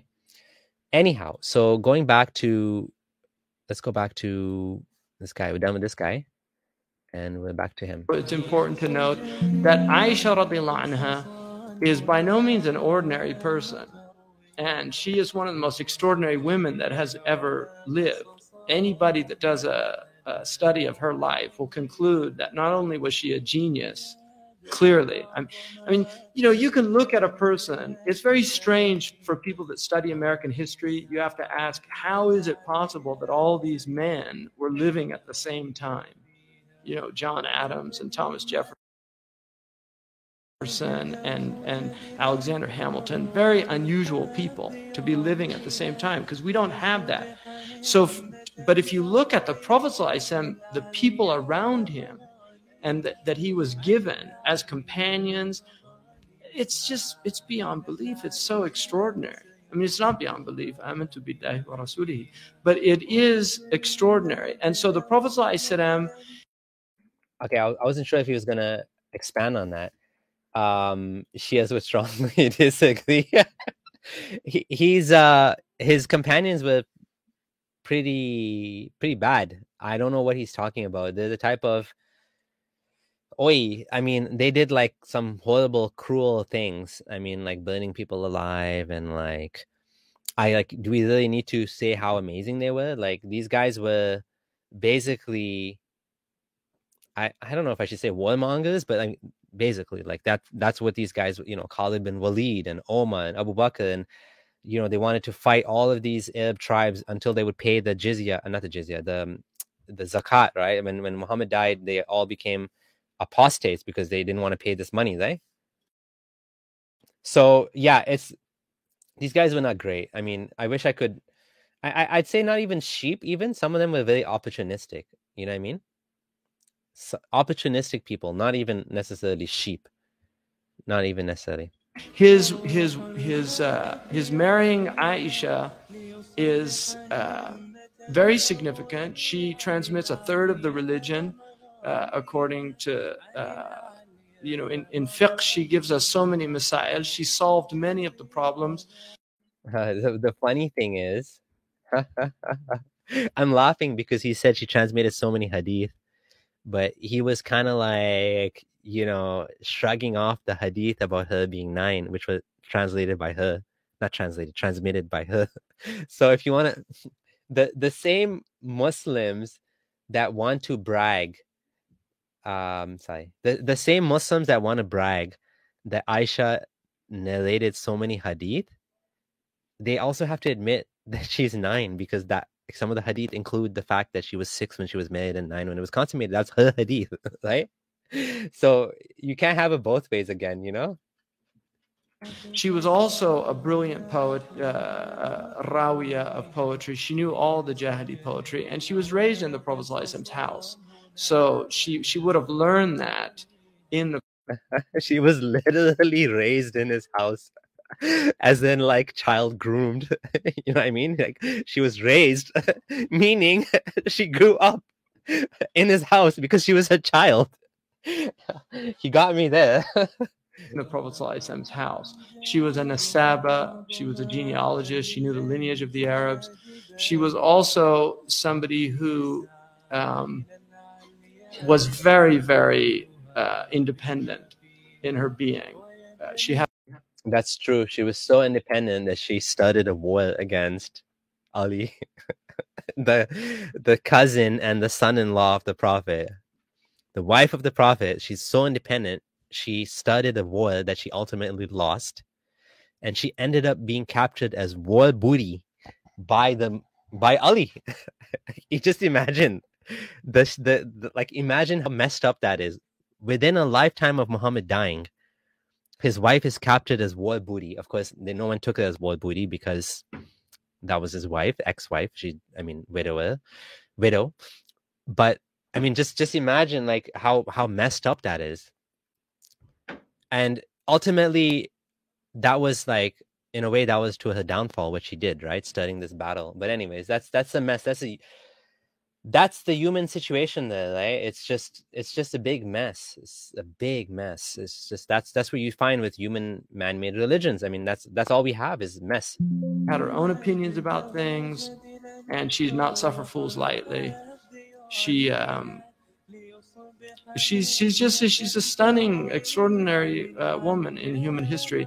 And so you know this idea this attack on the prophet today is really quite it's it's it's it's just an odious vile contemptible a smear of his personality of his honor. And none of us should be in any way shape or form embarrassed by this but it needs to be understood within the context of the time the place and the people. Now i asked the chief rabbi of one of the chief rabbis of israel um, I, at a conference i was at in europe I asked him in the Torah, in the Talmud, which is their kind of book of narrations and fiqh, and they have all their masail in there.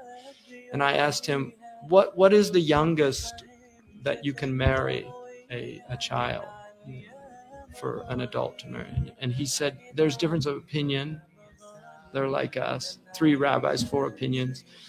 Um, and and he uh, he's and we have that too three imams four opinions because a lot of imams will have two opinions on something especially ahmed ibn hanbal um, he has a lot of masail where they don't know the tarjih.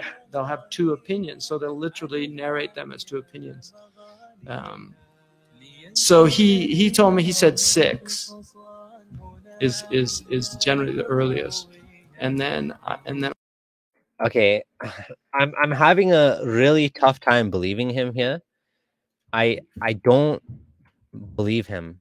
I'm sorry to say I don't believe him. And the reason why I don't believe him is because I did some research on this before and again, I didn't dig deep, but at least on Wikipedia, they give an age that's much more than 6. 6 sounds a little bit too convenient. A little bit too convenient that he said 6 what's more common i think i think the minimum they said on wikipedia for judaism was um 13 or something. Basically um age of puberty is what they mostly go by. So yeah right. Like really six years old like they said six and that's the exact age that aisha got come on like who are you fooling man? Who's who's the name what's this guy's name? Let's let's hear what the guy's name is.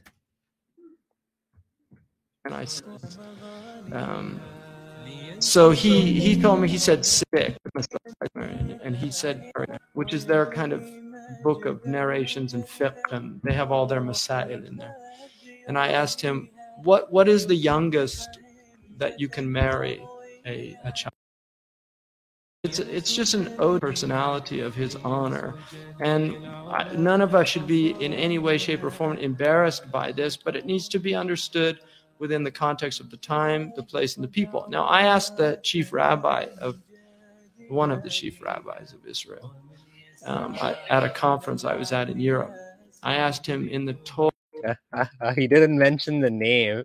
He went from chief rabbi of Israel to one of the chief rabbis. And I mean, yes, we've we've been saying this since the beginning that we don't care what other religious what the cultures like that's not the point.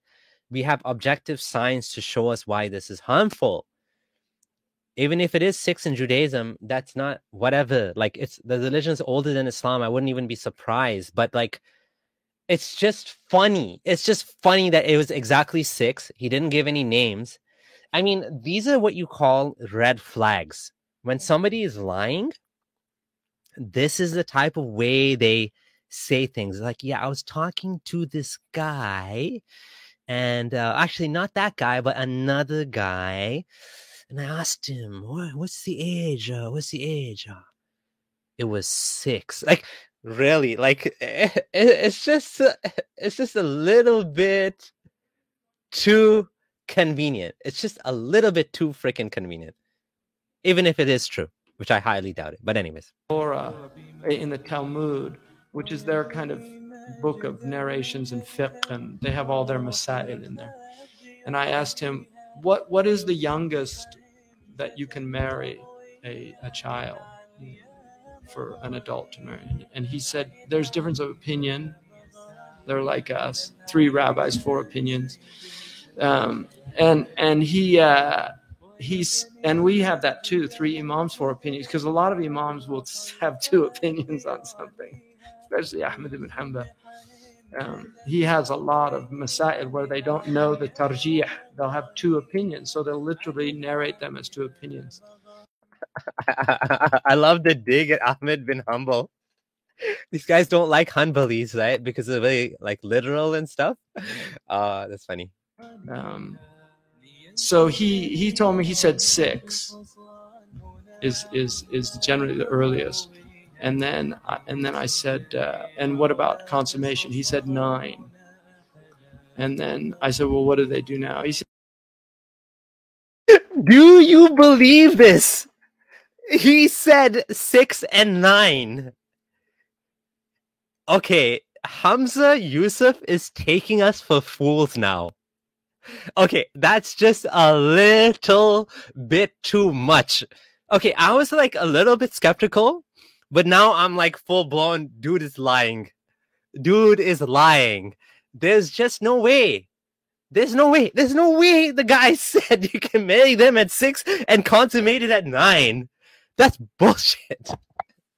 yeah, maybe it was a rabbit.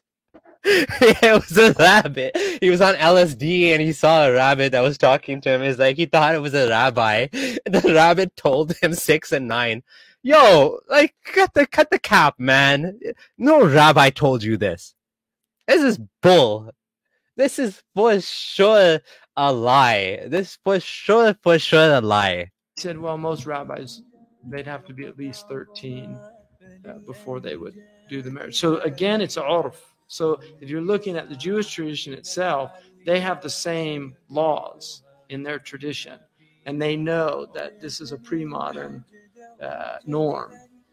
So even though the modern society, I would not personally be happy for anybody in the West to marry a girl that was under 15, you know. Oh, snap. I I feel like we need to play that again. So even though the modern society, I would not personally be happy for anybody in the West to marry a girl that was under 15. Okay, so now now it depends if she's in the West. This Islam is like constantly changing and like it's like the time was different back then. The West is different. The hot sun is different. I don't. This is just comical. You know, at times like this, when when I when I when I go through videos like this, and you know, we're actually, I love the fact that you guys are live with me here, and you know we're we're, we're live and we're, we're actually helping each other coming some of the comments here are like really helping the live stream and making it better. I really appreciate you guys and what you're saying and you know it's actually it's it's like a you know the energy level is it goes up. At times like this after watching stuff like this and i always think back on how people ask me you know why don't you become muslim again?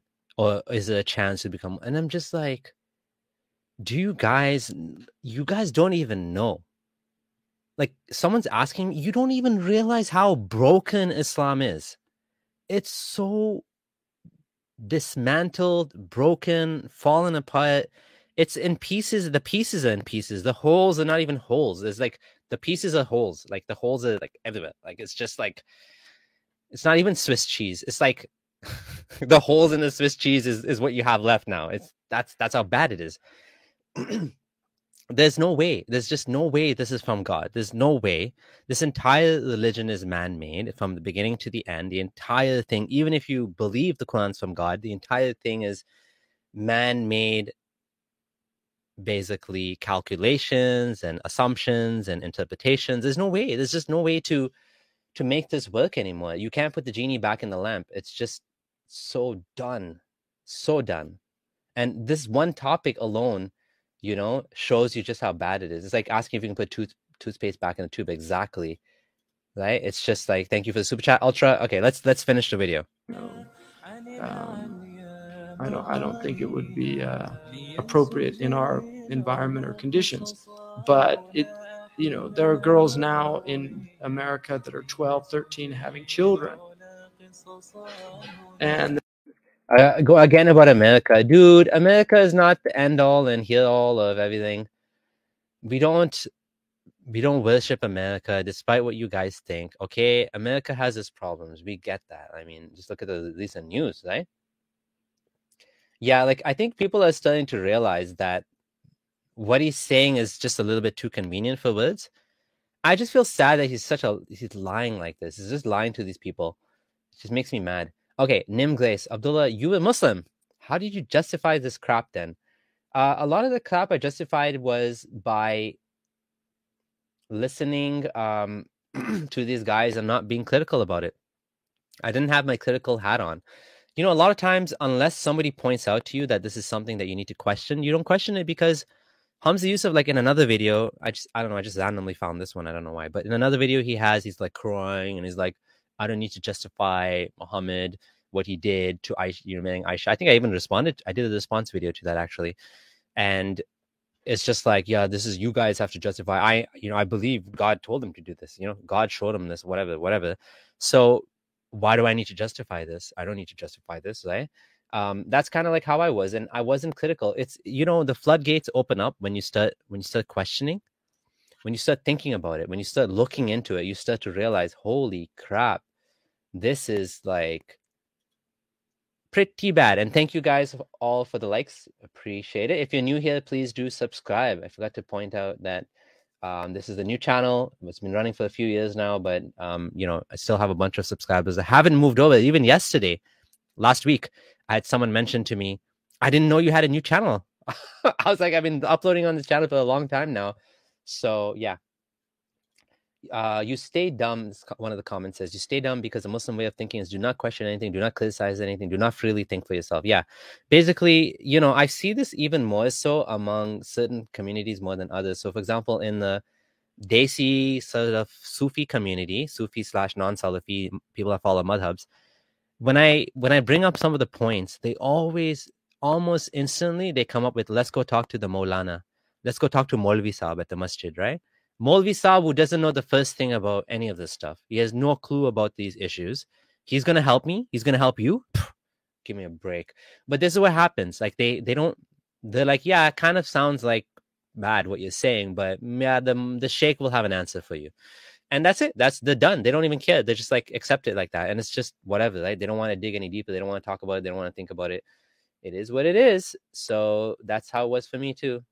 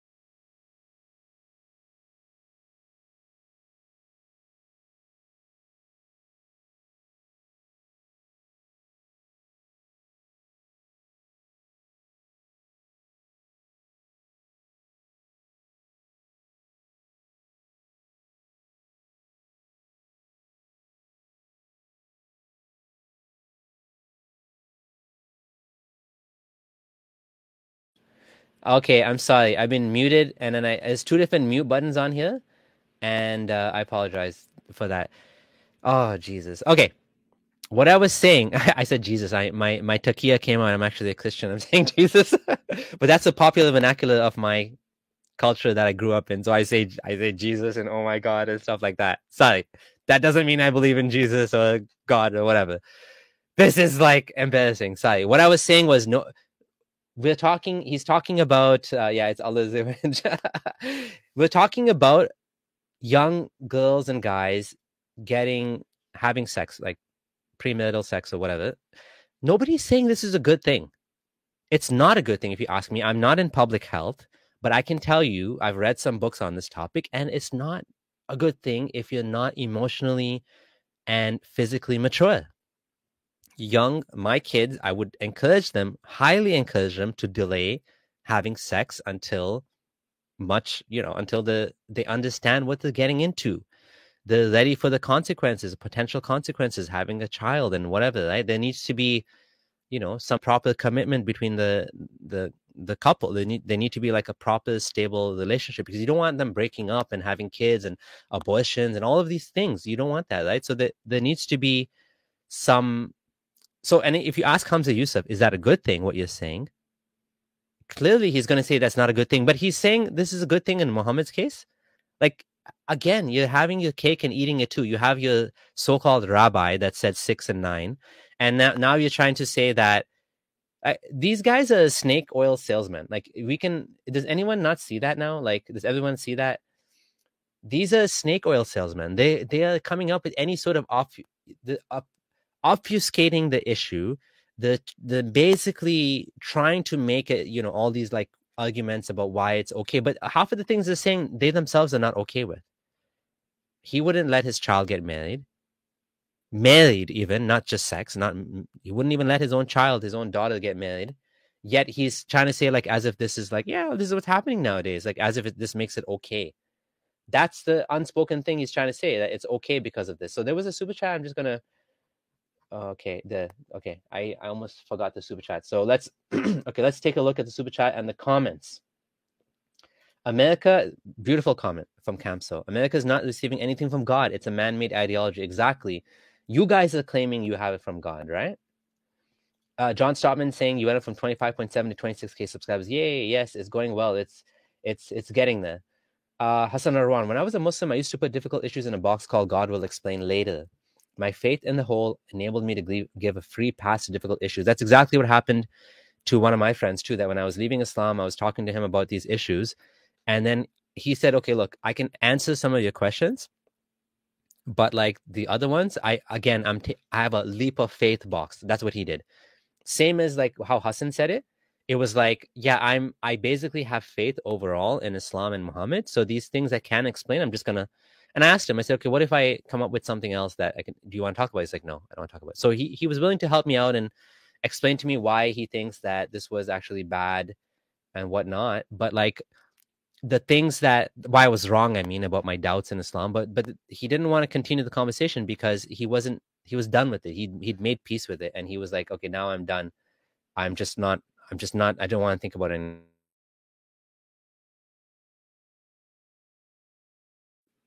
Islam thrives on ignorance and lack of understanding of the Arabic and lack of access to information. Yeah, that's that's that. Those are some of the issues, right? Okay, super chat here. I think the Sassanids at the time had the minimum age at 12, but the Byzantines had the minimum age at 14. But nine was completely unheard of. Yeah, it was not it was not common, but I think again it was within it was within the range. It was a lower end for sure, right? And which is why he got away with it. excuse me, Savali Goswami, Goswami uh, thank you for the kind comment. What a journey. How far you've grown from your first video, Abdullah. You're such an asset to the national world. Yeah, thank you so much. It's so kind of you. Um, and he said that while I was talking when I was muted. muted. Sorry, sorry, sorry. I mean, I was muted for quite a while. Oh dear. Uh, okay, yeah. You're 53 year old ugly guy. Um, okay. Sorry guys for the mute. I'm just going through all the comments that were like, is it a genuine mic? Oh dear. Okay. Jabril got me. Yeah, he squeezed me like a ketchup tag. Oh, how I wish we could do um the next series. We need to do the the the epileptic prophet response, but usually Abdul Gondal is not available on the weekend, and I'm only available on the weekend. So, um, sound is back. Please rewind. Okay. Yeah, did you guys? Oh, I didn't realize you guys. Did you guys not hear what Hamza Yusuf had to say? Hamza Yusuf. Hamza Yusuf basically said that. Um, okay, let me let me do it again, just in case. So, even though the modern society, I would not personally be happy for anybody in the West to marry a girl that was under 15. You know, um, I don't I don't think it would be uh, appropriate in our environment or conditions. But it, you know, there are girls now in America that are 12, 13 having children, and they're having sex at you know 10 now. So the, the you know these are this. Why does he have Okay, now I figured out why the mute problem happened. I have the same shortcut set up in my streaming software and StreamYard. Why does he have a big smile on his face when he's talking about this? It's such a weird look. Like, do you guys see how like creepy this looks? Like, what? You're smiling while you're talking about this, like you're some like I don't I don't think it would be uh, appropriate in our environment or conditions, but it you know, there are girls now in America that are 12, 13 having children. And they're having sex at, you know, 10 now. So, the, the, you know, these are this. This is there's a book by Robert Epstein called The Case Against Adolescence, and he's arguing that you need to start treat treating young people more like adults because they really are adults, and it's treating them like children that causes all this adolescent behavior. And uh, Oh my goodness. Again, trying to make kids into adults. Can you guys leave kids alone, please? Like seriously? Can you just leave leave our damn kids and let them be kids? We don't want kids to be adults, man. Life is freaking horrible enough and painful enough as it is. Let them enjoy their childhood.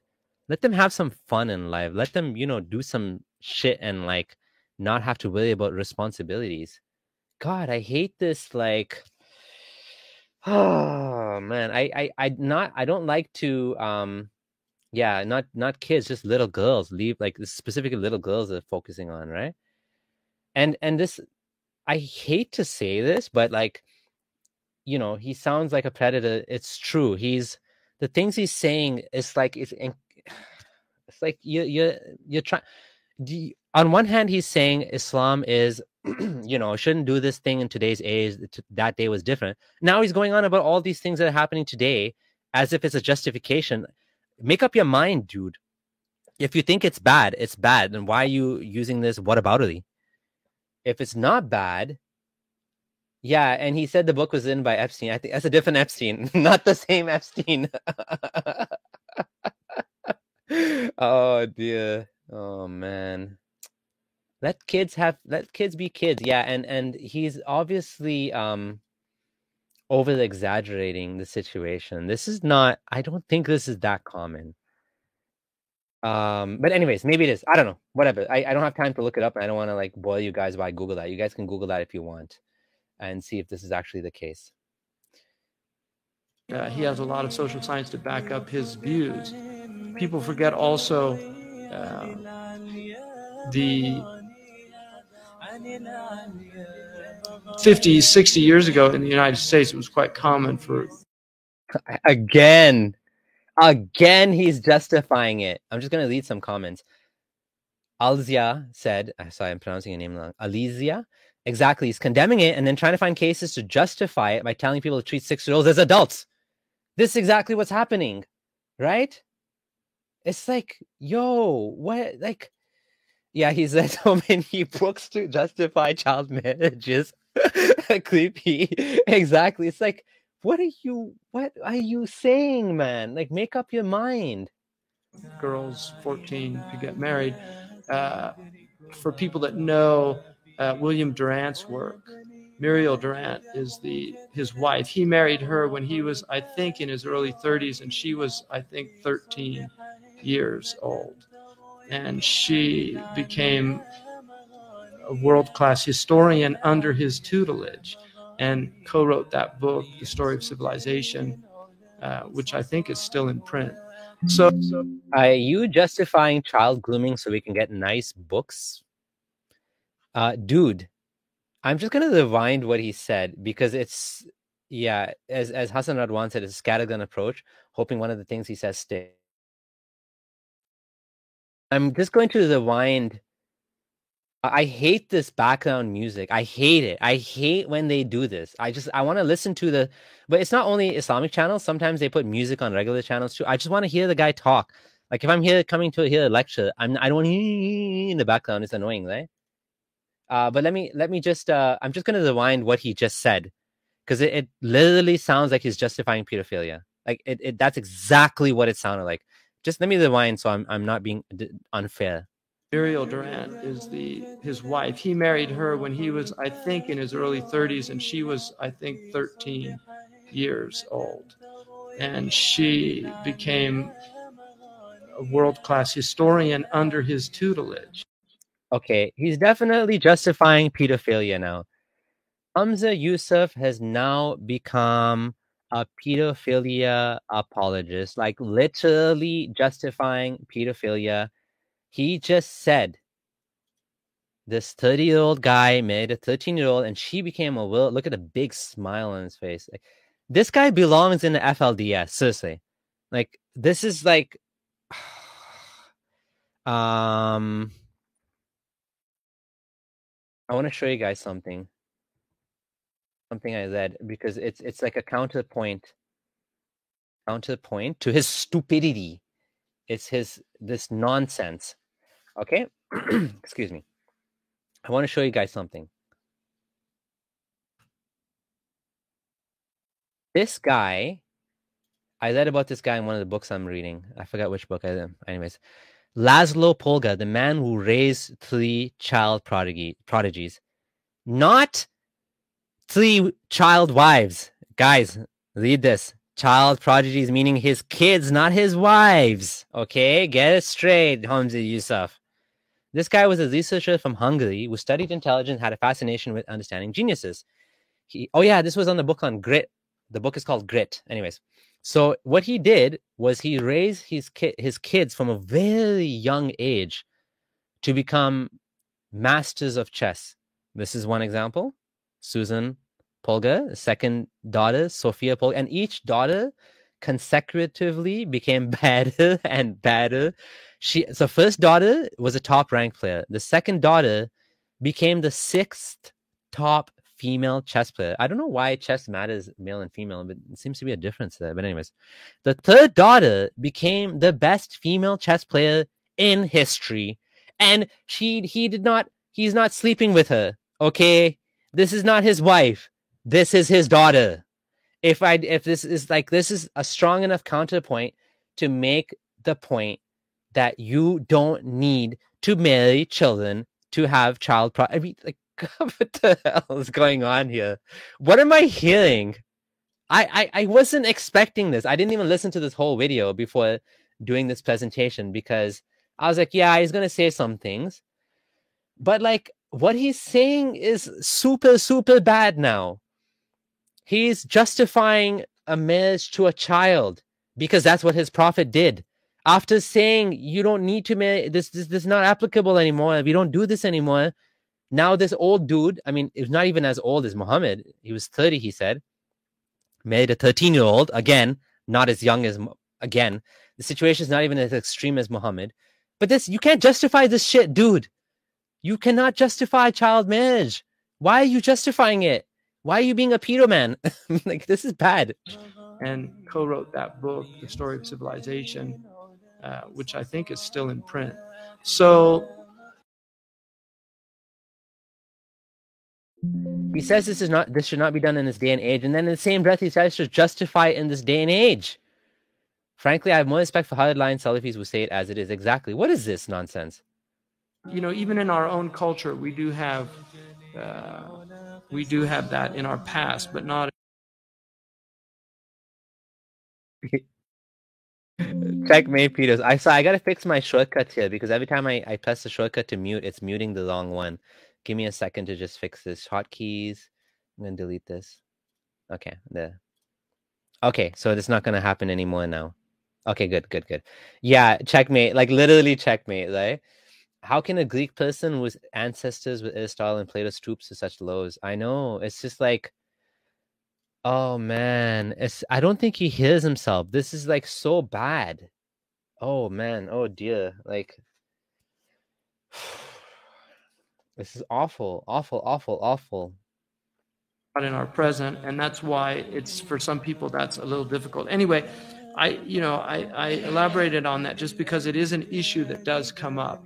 But I think it's very important to recognize that Aisha radiallahu by merely reading the hadith with Aisha, you will come very quickly to recognize that this was not a, a, a little girl. This was a very dynamic, mature young uh, woman who stood her own ground with the Prophet ﷺ himself, disagreed with. Yeah, uh, like a young girl had to stand her own ground against a grown-up man, according to your, you know, thinking, just which is which was justified. Like, is that how it should be? Shouldn't you marry a woman that's your age or like closer to your age that at least has reached reached the age of consent? Nope, there's no idea. There's no concept of consent back then, right? with him on more than one occasion. If you want to know the level of her erudition, um, for those who know Arabic, the hadith of Umm Zara uh, will show you the type of erudition. Father. Yeah, Hamza Yusuf is a teacher. Yeah, this comments are really good. Uh, a six-year-old woman. Yeah, exactly. It's a six-year-old girl, not a woman. She wasn't a woman at six. Give me a break. when you surround yourself with psychopaths and yes men, you're unable to see the absurdity of what you're saying. That's exactly true. And this is a great comment. Uh, this one, authentically superficial, said, "Yeah, she stood her ground and he beat her in the chest." Yeah, at least one example we have of that, right? And even her father hit her. She was one hadith where she was uh, she had Muhammad on her lap and and her, her dad hit her. Ayyad wrote a, a, a commentary on that book that was published in Morocco. Okay, that's the end of that. Um, and I do we do need to end off the stream because we're getting to the end here. Two hours. Okay. XXWLZXX.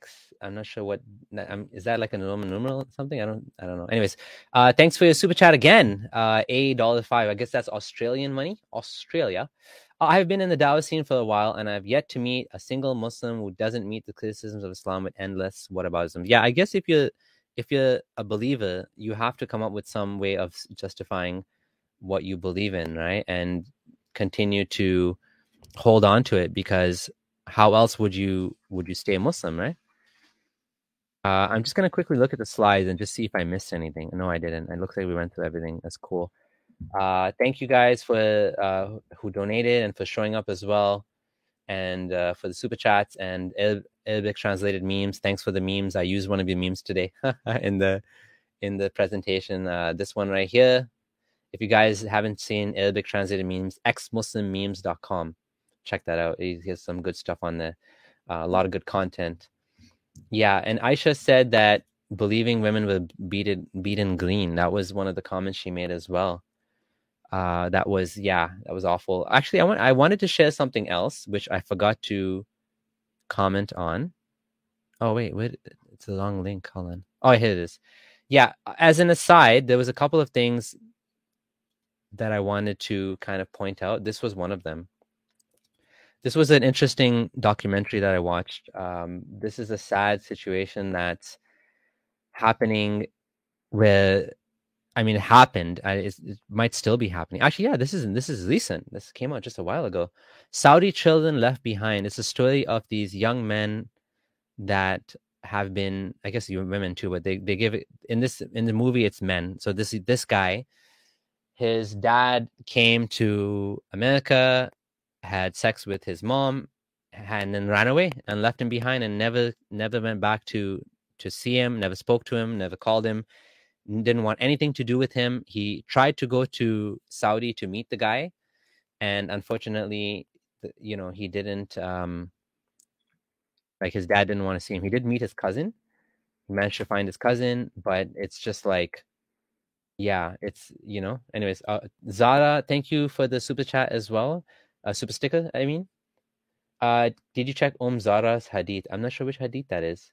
I I need to look that up. Okay, you made that name when you were a kid. okay, awesome. Yeah, so yeah, this was a great great conversation. Hassan Radwan, what aboutism is a sixth pillar of Islam? Yeah, exactly. I would I would tag his college since they have YouTube channels. You mean like Zaytuna? Yeah, I I don't want to. I don't want to poke the the beaver too much. Uh, whatever you call it, poke the fo- what's the word? Poke the dog, fox. This is an animal. No, I don't want to poke them. Porcupine. I don't want to poke him too much because, you know, I prefer that this content stays up. Um, who gives these guys visas? Yeah, the, the culture is really bad because these guys they have this sort of like entitlement. They come here, they they lie to these women, they marry them, and then they they the the government is actually fully pays for them to come and study right? When you watch the documentary you'll see they actually come to america and study free of charge and then they just ditch the why not even wives the, the girlfriends or whatever they ditch them and they abandon them. And there's even this like little kid here. This little kid wants to um wants to meet his dad. He's abandoned as well right? It's sad man. I'm, I'm not saying this is a un- poking the bear thank you this is a this is not unique obviously only to to saudis but like this is this was a big issue and ended up in the saudi news and stuff right it was like I, am not gonna ruin the documentary, but they they they ended up in in Saudi. It became an issue, right? Because they made a blog. So then what happened was they started the blog got some news and ended up in in some of the and and you, it's funny listening to them justify it. It's so stupid. Like when you hear these sheikhs like justifying it's like the problem is not exclusive to Saudis. It happens to Saudis. Like, give me a break. Anyways, it, it's worth watching. Uh, what else I want to show? Oh yeah, this was interesting as well. Ilhan Omar was booed at a Minnesota Somali concert. She was booed because she's not that popular in the Muslim community, and the reason why was because she eh, she speaks more about Palestine than she does about Somalia, right? So you know this is a very Muslim issue. The the Palestine thing it's become a very, it's become a very Muslim issue, right? Very you know for the, if you want to like get the Muslim community like you, you always talk about Palestine, right? But like she doesn't talk about her own community, which is um, Somalia, right? And I know you can't read that; it's too tiny. But anyways, that was kind of funny that this happened to her. She's kind of her her community is feeling like they let she let them down. So yeah, we're we're obviously seeing that this is you know this is not i don't know if she's doing it for show or if she's actually just like loves palestine for some reason i mean palestine is a social issue that some people care about but like it's weird that as an american that's like the most important thing somali american and you don't talk about yeah she does talk about lgbt as well which i think is a good thing but it's weird that she doesn't oh is, you think that's what's happening here well interestingly it says in the article, let me read this. Yeah. Okay.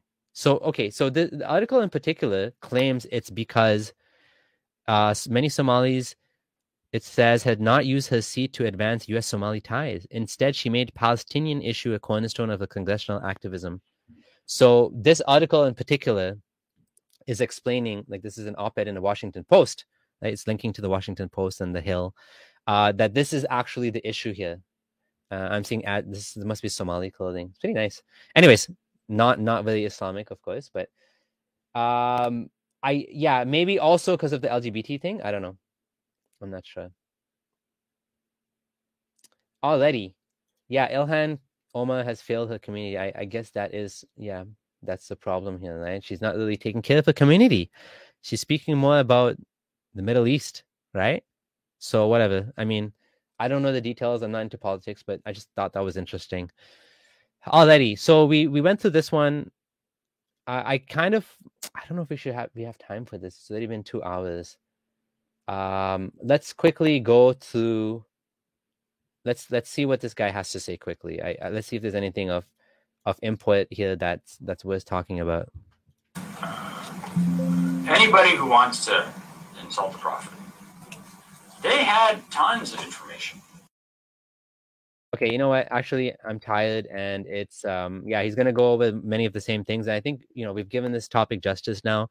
I felt like last last week talking about it, um, I didn't really get into all of the content I wanted to. I didn't get to talk about the health issues. I didn't get to really respond to the sheikhs. We kind of like just showed them on the screen. But this was actually fun. This was much better really love the energy level and uh, what everyone was contributing please do subscribe if you're new here thanks for watching and um, i'm going to try to do this every week if possible so you know love you guys it was a good it was a really good stream thank you so much and uh, i'll see you guys uh, next week uh, thanks for watching and um, as ap would say would say stay away from islam. And this is your friendly ex-muslim Abdullah Sameer signing out